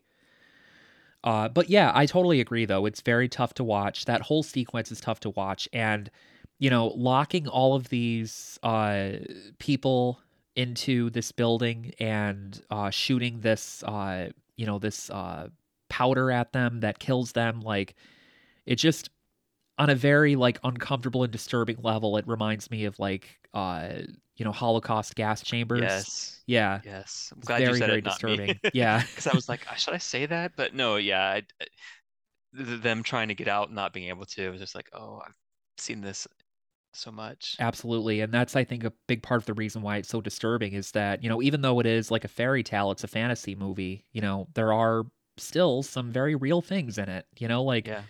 Ingrith is a very real villain. You know what I mean? uh, but yeah, I love when Diaval starts turning into a bear, and I love it for two reasons. Uh, one is the one we've already talked about, which is that it's a callback to a line from earlier in the movie. But also, Diaval can't change himself, right? So if he's Right. changing, it means Maleficent is nearby. So, you know, Maleficent is here, yes. Uh, and I love this look too. Like the uh the like the black eyeshadow around her eyes and Yes. uh her eyes are red and uh I think I'm not 100% sure but I think we're meant to see what she's wearing as what she was wearing prior but now she's like ripped it up Mm, I think but uh I love this look. This is another look that another outfit that I would have loved merch of but Yeah. If only they would listen to us. I know. uh but another thing that I noticed on this watch is that Maleficent's magic here is like a sickly yellow. It's like a it's like in between yellow and green. Mhm. And in the past, like in the first movie, for example, uh, oftentimes when Maleficent's intentions are benign, the magic is yellow.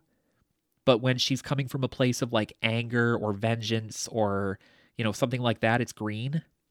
And here, Oh. it's like in between. It's like, you know, like a greenish yellow, like a sickly yellow. And so I think we're meant to see that as her conflict, right? She's very conflicted here because she sees what humans are doing to fairies around her. She sees her fairies, her her brethren, her sisters and brothers basically exploding in these red clouds of powder Mm. and humans are doing that to them. So on one hand, she's seeing firsthand what humans are capable of. But then on the other hand, she's holding on to the hope that Conall had, you know, that we can still live in harmony. We can still make Right. this work. So it kind of makes sense that her magic would be both yellow and green, you know, because it's that conflict within her. And it's in keeping with, you know, the contrast that you were talking about with like the light and dark, you know? Yeah. Yeah. Uh, but I think that she, at least in part, starts to change her mind about Philip when she sees that, you know, Philip has a sword up against Borra's neck, but he throws it, right? He drops the sword to the to the floor, to the ground, and Maleficent sees that, you know, and I think that might be partly what changes her mind, you know, not fully yet because she still does uh approach Aurora and uh Aurora says like I know who you are, like, you know, this isn't you. I know you. And Maleficent says you do not, right? And she still has that look of like just fury in her eyes, like absolute hate and fury. And so she hasn't completely come around yet, but I think that's when she starts to, is that she sees that Philip could have killed Borra and he doesn't. He throws down his sword. When Aurora finally says, "You're my mother," I was like, Oh, "Oh, yeah. so sweet." And it built up. I, actually, I think I gasped every time I've seen it. Um, and then when uh, Ingrid shoots her with the crossbow, I'm like, "No!" And I, I laugh because you remember. I'm gonna embarrass myself here. Uh, Break, Breaking Dawn Part Two when uh, Carlisle Cullen gets killed, Yeah. but not really. I felt like that's the same feeling I had when Maleficent was shot with the crossbow. Like, no, she's not supposed to die. Yeah. Yeah. And like the interesting thing is that like I still remember how I felt when I first saw that, when I first saw the movie. and I was Yeah. just completely shocked. I didn't expect that, even though like there are so many clues in the movie that she's going to die and be reborn. Like there are so many clues. Like between Conall saying that she's a descendant of the Phoenix, what are Phoenix known for doing? Right. You know, dying and coming back. Uh and Ingrith, you know, and Lickspittle coming up with this substance that can kill fairies. Uh, you know, there are so many clues. And then also Conall talking about transformation, you know, and how maybe our final transformation is peace and, you know, a lot of clues throughout the movie that she's going to die. So it shouldn't have taken me by surprise like it did, but it did. I was very shocked. And I remember thinking to myself, like, she's the main character of these movies. You know, like she can't die. But how is she going to come back? You know, like she just killed her. How is she going to come back? She can't die. You know, I think I check. I think I checked the time when that happened. It's like how much time is left in this movie because I had to know if, if there was enough time to bring her back. and that would have been so devastating if they'd left it like Right. that. I mean, I think that uh there was it would have been reasonable, I think, for somebody to worry that they would Yeah. do that because you know, Maleficent dies in Sleeping Beauty. So maybe this is how they finally make that happen in this universe. And, you know, that would have been devastating. I'm really glad they didn't. But Yeah, same. yeah, I loved her even before seeing Maleficent. And uh, I was worried because I thought that Maleficent was going to be like a direct tie in to Sleeping Beauty, that it was going to be like a retelling of it, except like the Mhm. same exact stuff happens, but it's from Maleficent's perspective. You know, that's what I thought it was going to be. And so I was like, oh man, I really don't want to watch her die. uh, fortunately, that's not what happened. But uh, uh, so yeah, Ingrith kills Maleficent and then says to Aurora, and you know, also I want to point out too that the death is especially hard to watch because of Aurora's reaction to it. Like her grief and her crying and the way that she screams no is just wow, really, really great. I mean, Elle Fanning really shows her acting chops in that scene. I think that that's probably her best scene in this movie is her reaction to Maleficent's death. Uh, very hard to watch, but uh, yeah, Ingrith kills Maleficent and then she says, you know, I spread the story of the evil witch and the princess she cursed. It didn't matter who woke Sleeping Beauty. They were all terrified, and the story became legend. So, yeah, it seems like we're supposed to believe that the events of Sleeping Beauty, and I think you mentioned this at the very top of the episode, Ric, uh, you know, like the events of Sleeping Beauty are basically the story that Ingrith told people. Like, that's the lie that people believe. And that's why, like, when Maleficent enters the kingdom, people are terrified because they think that she's this monstrous, demonic, uh, evil force of nature that can transform into a dragon. You know, it would make sense that they would be scared of her if that's what they've been told. And this was really a testament to choosing Michelle Pfeiffer to be Ingrid because I I can't think of what other actress would we have taken seriously to be able to be that diverse. You know what I mean? Oh yeah, yeah. I mean, I've loved uh, Michelle Pfeiffer for most of my life because uh, probably my favorite movie of all time. Like, if someone was forcing me to choose my Uh-oh, number one go. favorite movie of all time, what's that? I said, oh, here we go. Yeah, uh, it would probably be uh, Batman Returns, and she is Ah. a phenomenal Catwoman. Like, Yeah. absolutely amazing. so, yeah. Uh, but yeah, I mean, okay, so Maleficent transforms into a uh, phoenix and uh, comes back to life, but first, instead of her humanoid form, she's a giant phoenix. And I do love this because I think that this is essentially because there were people, I talked about this in the last episode, in the Maleficent episode. There were people who did not like that movie for various reasons. And one of those reasons that I frequently saw people cite was that she didn't turn into a dragon. And she still doesn't, but it's dragon like, you know, like it's a, uh, this phoenix is definitely uh, similar in a sense to a dragon. So, you know, we, we do still get to see a transformation, even though it's not technically into a dragon. It's still a transformation. And I think that that was meant to be like a callback to her transformation in Sleeping Beauty because it didn't happen in Maleficent, right? The dragon was Right. Diaval. Um, So yeah, but I will say, okay, so I don't have many things to say about Ingrid having any good in her. I don't think she has much. Uh, it's, she's definitely a very difficult character to defend. But I will say that I don't think that her intention was ever to kill Aurora. Like when she shot the crossbow at her, she knew Maleficent was going to get in the way. Uh, when she pushed Aurora off the top of the castle, that was just a way to escape because she knew that Maleficent was going to focus on saving Aurora rather than on her. Uh, she knew Maleficent would save her. So, and again, I'm I'm not necessarily trying to defend Ingrid because she's a terrible, terrible human being, but I don't think that she like especially throwing Aurora off the top of the castle. I don't think that the intention there was to kill her. It was just to get away. I, I love the line when Maleficent, I guess, is reincarnated, if you will, and she says, uh, "Hello, Beastie." it's just the best.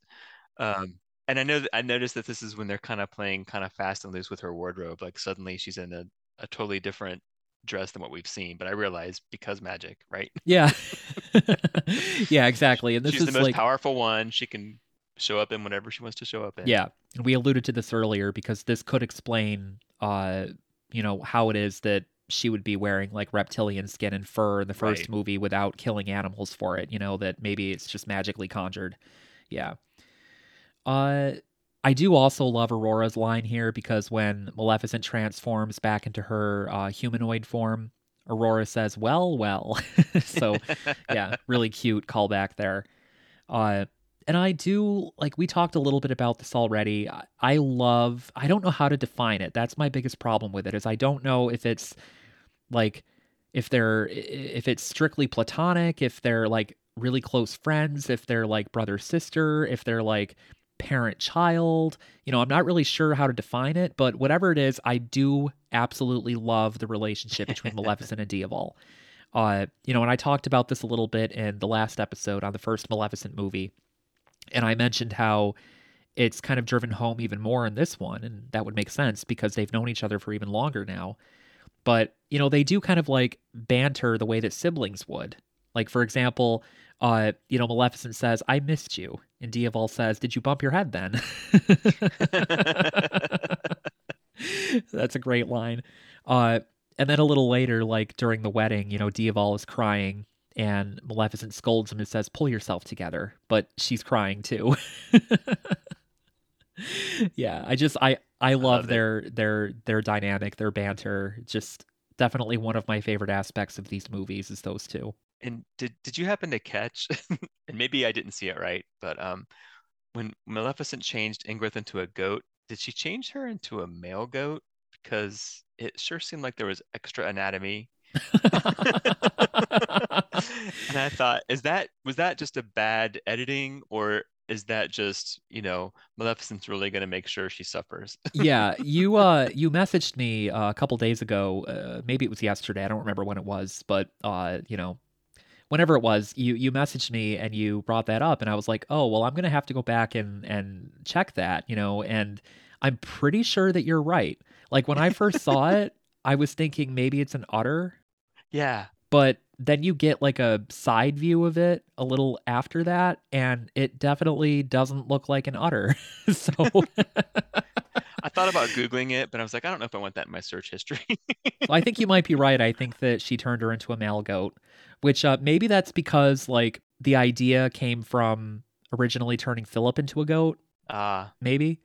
Maybe. Um, but yeah, that's a great callback to a line earlier in the movie that we mentioned. You know about uh, her turning Philip into a goat, but it's also very ironic because she has turned her into something with horns. yes. But yeah, Aurora wants Maleficent to walk her down the aisle at the wedding. So she asks her, yeah, it's adorable. Uh, she asks her, Will you give me away?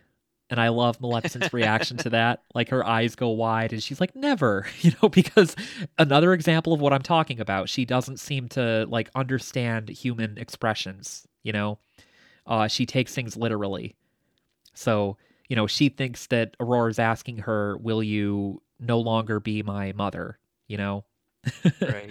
Uh, but no, just a really great line there. Like I said, a lot of really great, clever, witty dialogue in this movie. you know, in the in the first movie, uh, podcast, you talk about self-referential Disney, and now that you've put that in my head, I see it all over the place. Yeah. um, like when the when the Fae are helping Aurora put her dress on, it looks like Cinderella. Oh yeah, definitely. It, it was very reminiscent of that. Yeah. And um, Maleficent at the end said, "See you at the christening." Just more more christening foreshadow. The funny thing about that line is that the line itself is kind of like a wink. You know what I mean? Yeah. But then Maleficent actually does literally wink. yeah. Uh, and then also, you know, I mentioned this earlier. Uh, Knotgrass and Thistlewit are arguing over Aurora's dress color, and we see it repeatedly going back and forth between pink and green. And Mm-hmm. this is a reference to Sleeping Beauty, although in, in Sleeping Beauty it was pink and blue. You had uh, Flora and Merryweather arguing over whether her dress should be pink or blue, and the closing scene of the movie is uh, Philip and Aurora dancing in the castle, and Aurora's dress repeatedly changing back and forth because the fairies are arguing over it. So that's a reference to that. Um, yeah, and then the other thing I wanted to point to about the ending is that at the very, very end, and we do see this boy earlier in the movie, but we don't get as good of a view of him as we do here. Uh, at the very, very end of the movie, we see Maleficent flying alongside a little fairy boy, and uh, this part was actually played by twins, which that does happen often. wow. Yeah, this happens often in movies where you have like uh, a child character being played by twins, and the reason that that happens is that there are child labor laws, and you can't have like you can't overwork, you can't have a child actor on set for too long, right? And so if there are twins, oh, perfect. We can switch them on and off. You know, we can switch them in and out.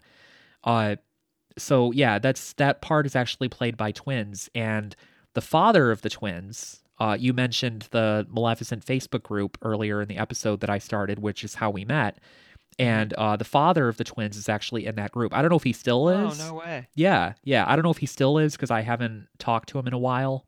But yeah, shortly after the movie came out, uh, you know, like he was in the group and sharing pictures of the the kids on set and everything, and uh, yeah, it was really cool. Really, really cool to get That that. awesome. Yeah, to get that uh, connection to somebody who, you know, and like he even talked about how you know he briefly met Angelina and she was just lovely and uh, Oh, that's that's good to hear. You always wonder. You always wonder.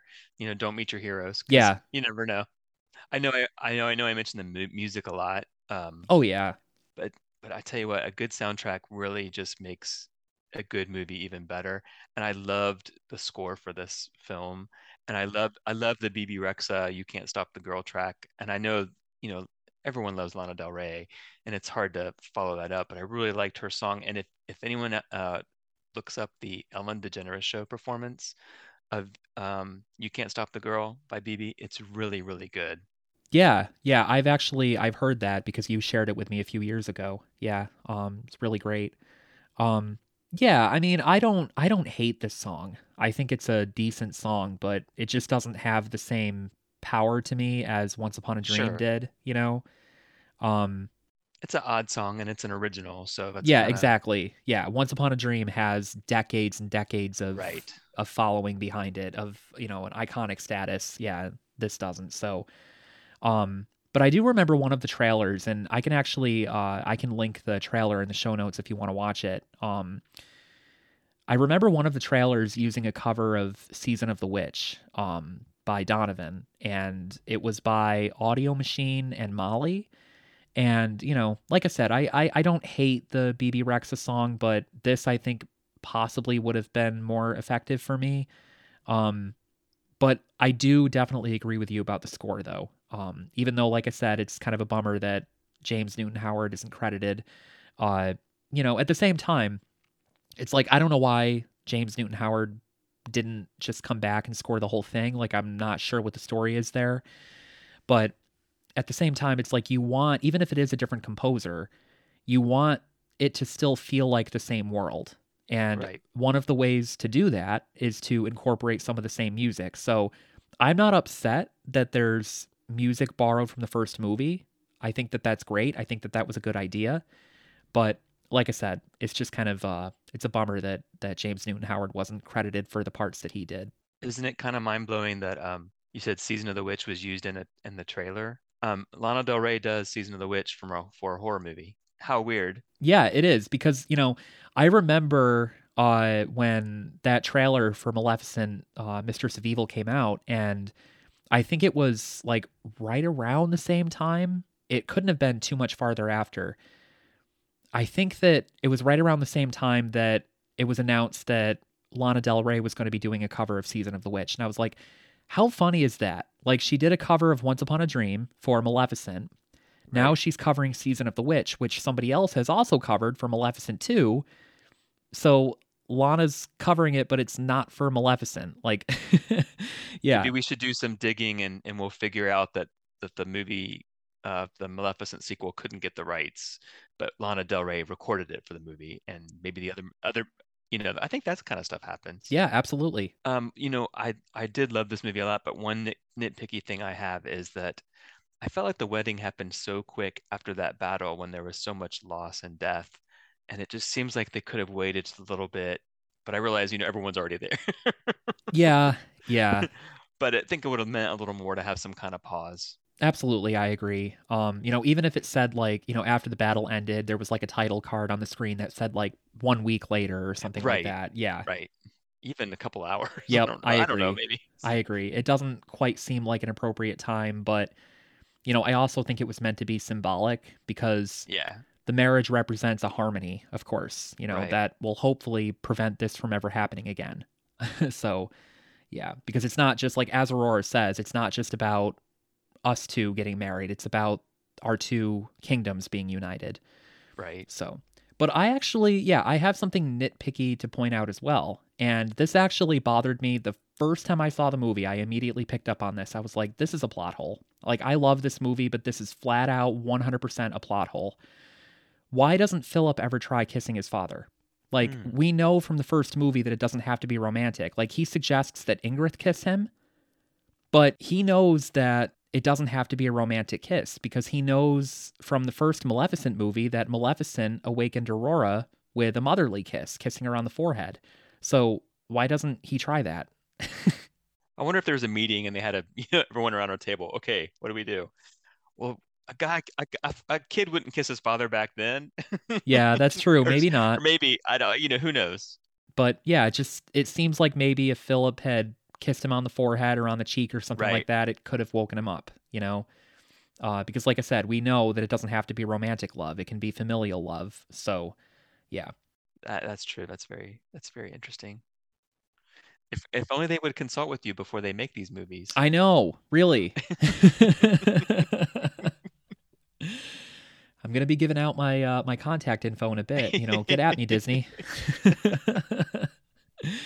uh, but yeah, so that's that's Maleficent, Mistress of Evil. Uh, one thing I do want to do uh, before we give our ratings is uh, one thing that I did in the Maleficent episode, the Maleficent one episode, is I pointed out some of the differences between Sleeping Beauty and Maleficent, and since this is still kind of sort of an adaptation of Sleeping Beauty, it's kind of sort of an extension like of that world.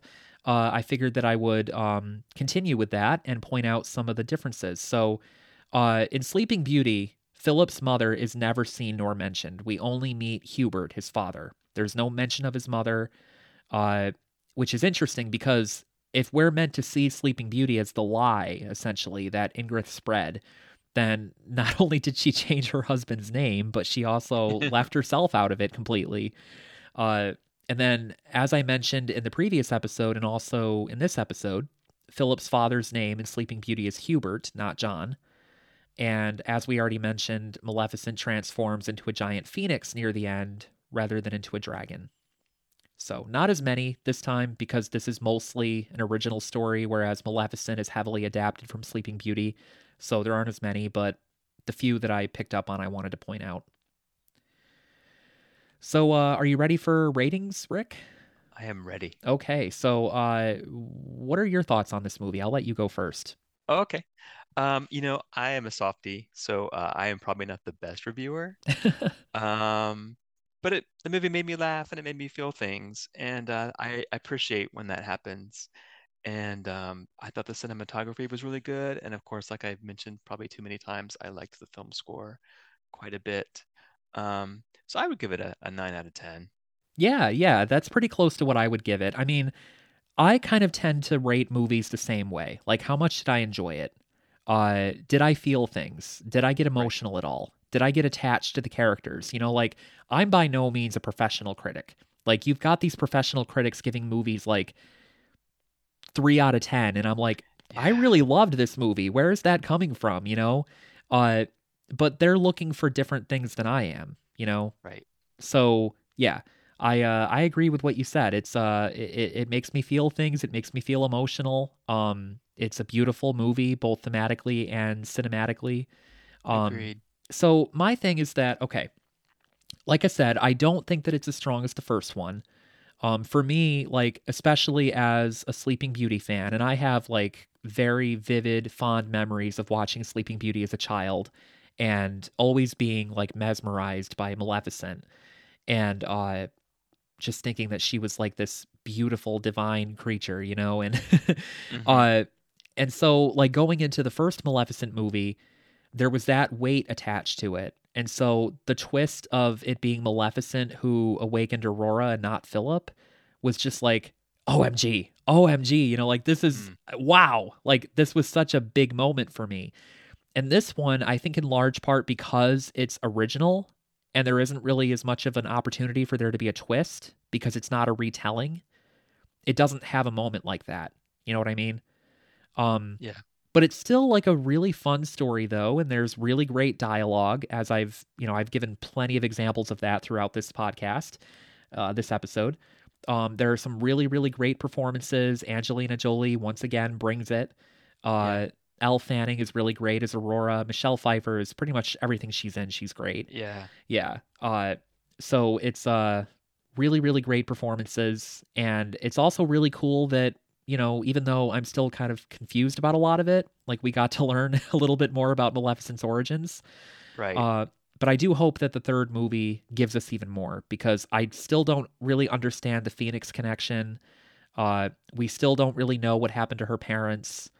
Uh, you know, there's still a lot missing. There's a, a hole that I think the third movie could do well by filling. So yeah, but uh, I give it a solid eight out of ten. You know, and that's still for me like way above average. You know, oh yeah. yeah.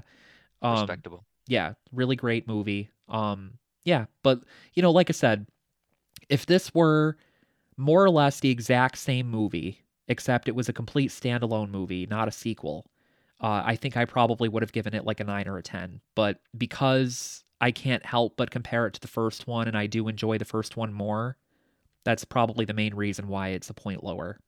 So, and plus, you know, like I said, for me, I think it probably like automatically loses a whole point just for that plot hole. Like, I really can't stand that nobody suggests that Philip kisses him. but uh anything else that you wanted to uh say about this movie, Ric? No, I, I think we've covered it a lot of it. Some people are going to be like, "What?" They really dug deep.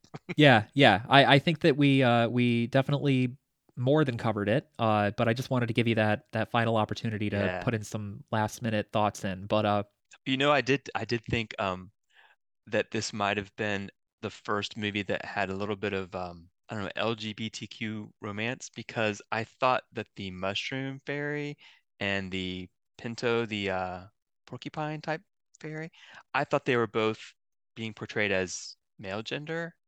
Um, but then later in the subtitles when I rewatched, I was like, oh, okay, so pinto is female. But I but I kind of carried that with me, like that was really sweet. I thought that was kind of the first instance of I mean, like Disney has like definitely dropped hints at it before. Uh, as far as like you know, major. I'm not talking about like uh, like because they have like uh shorts on Disney Plus and stuff like that. Yeah. Um, but like a major like theatrical full length movie. Um, there have been hints like there's a, a minor character in Brave, for example, that drops a hint that he might be gay. hmm Um, there's uh Oaken in uh Frozen, who in the first Frozen movie, um, he says something about his family, and then you see like his family in the sauna and it's kids and another man. Yeah, so there have been hints, but it's never like explicitly it, as far as I know, it hasn't explicitly done it yet. Uh and it seems like we're we're way overdue for that. Yeah, Yeah, for sure. But yeah, yeah, Pinto is is female. But do we know for sure what the other what the gender of the No, other I creature don't think is? so. I don't even know if we have. I don't even know if they have a name. Yeah, I don't know. Um, I'm excited for the third the third movie. Yeah, I am too. I, I hope it's a lot of the same people so that it has some continuity. And, Yes, and quality. absolutely. I hope that we don't have any more recastings because the Philip thing doesn't bother me a whole lot, but still, you can definitely tell, especially if you watch them back to back. Like if you watch Maleficent and then immediately after watch Mistress of Evil, you can tell it's not the same Yeah. person. Uh, the first one, the first Philip has much softer, more boyish features. You know, Mhm. um, he has a slightly different personality. He's not as like wooden and stoic.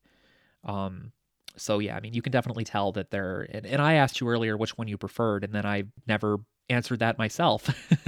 um, it's hard to say. Like you, I I don't know if I have a preference because, uh, like the second one in this movie gets a little bit more development. He's more important. He's more uh integrated into the plot Right. but the first one was a little bit more animated like it had a little bit more personality you know wasn't quite as like stoic and and expressionless you know so I'm trying to remember. Was he more comic in the first movie? Not really. I just i okay. remember like what sticks out to me the most about him in the first movie is the scene where he is being pressured by the three fairies to kiss aurora because they're trying to get him to break the curse. And he's all like you know but i just met her today. I barely know her. Like that doesn't seem right you know? Um and just you know he he has a little bit of a, a pep to him that i think that the this one doesn't and i don't know if it's that he was written that way or if it's just the acting i don't know but like i said if you watch them back to back you can definitely it, it sticks right out like a sore thumb that it's not the same person uh so hopefully no more recastings uh yeah. yeah. But I will say this, and this might actually be an unpopular opinion because those of us who love these two movies and love Angelina Jolie as Maleficent, we want it to just keep going on and on and on and on. But I don't necessarily. And I say that because I kind of lost interest in the Pirates of I, I don't think I ever will lose interest in the Maleficent movies, but Pirates of the Caribbean, like it started to feel very tired by movie Yeah. four. You know, like what are we even doing now? This is just a cash grab. Like, you know, like I don't want it to develop into that where it's like, okay, when is it going to end? Where's the end game here? You know, like I don't want it to just go on and on and on and on and on with no end game in sight because then it's going to get to the point where you can tell that they're not trying to necessarily tell a compelling story. They're just trying to make money. You know what I mean? So I don't know. A, tr- a trilogy feels right. I, I think they could wrap it up. I agree. And if they do more, maybe it will be a different, like a you spin-off. know, or some. Yeah. because like I said, I never expected there to be a sequel. I thought that this I was just going to be like a one-off thing where, you know, this is the other side of the story. Although like I said in my last episode, that's really not what it is. It's a complete reinvention, but um I didn't think that a sequel was necessary. I mean, in hindsight, I'm glad we got it because it's a great Yeah. movie. Agreed. Yeah. Yeah, so uh yeah, that's that's uh that's Maleficent Mistress of Evil and that pretty much closes the book at least for now on uh this little mini Sleeping Beauty slash Maleficent saga. Uh so uh I would love to hear from you. So if you would uh like to email me, you can do that at disnichepodcast at gmail.com. You can also join the Facebook group at facebook.com slash groups slash Disniche podcast. You can follow me on Instagram at Disniche podcast, and then you can also follow my personal page on Instagram, which is The Lost Passenger. And uh, if you're not subscribed to the podcast, then please make sure that you are so that you never miss a new episode. And I'm actually not going to give away what I'm doing next time because it's a complete surprise. I don't want to spoil it. It's something different. It's very, very different than what I've been doing up till now. So uh, I'm not ready to reveal that yet. So, uh, but stay tuned because it's it's definitely something exciting. But until then, this has been Disniche reminding you to remember where you came from, remember who you are.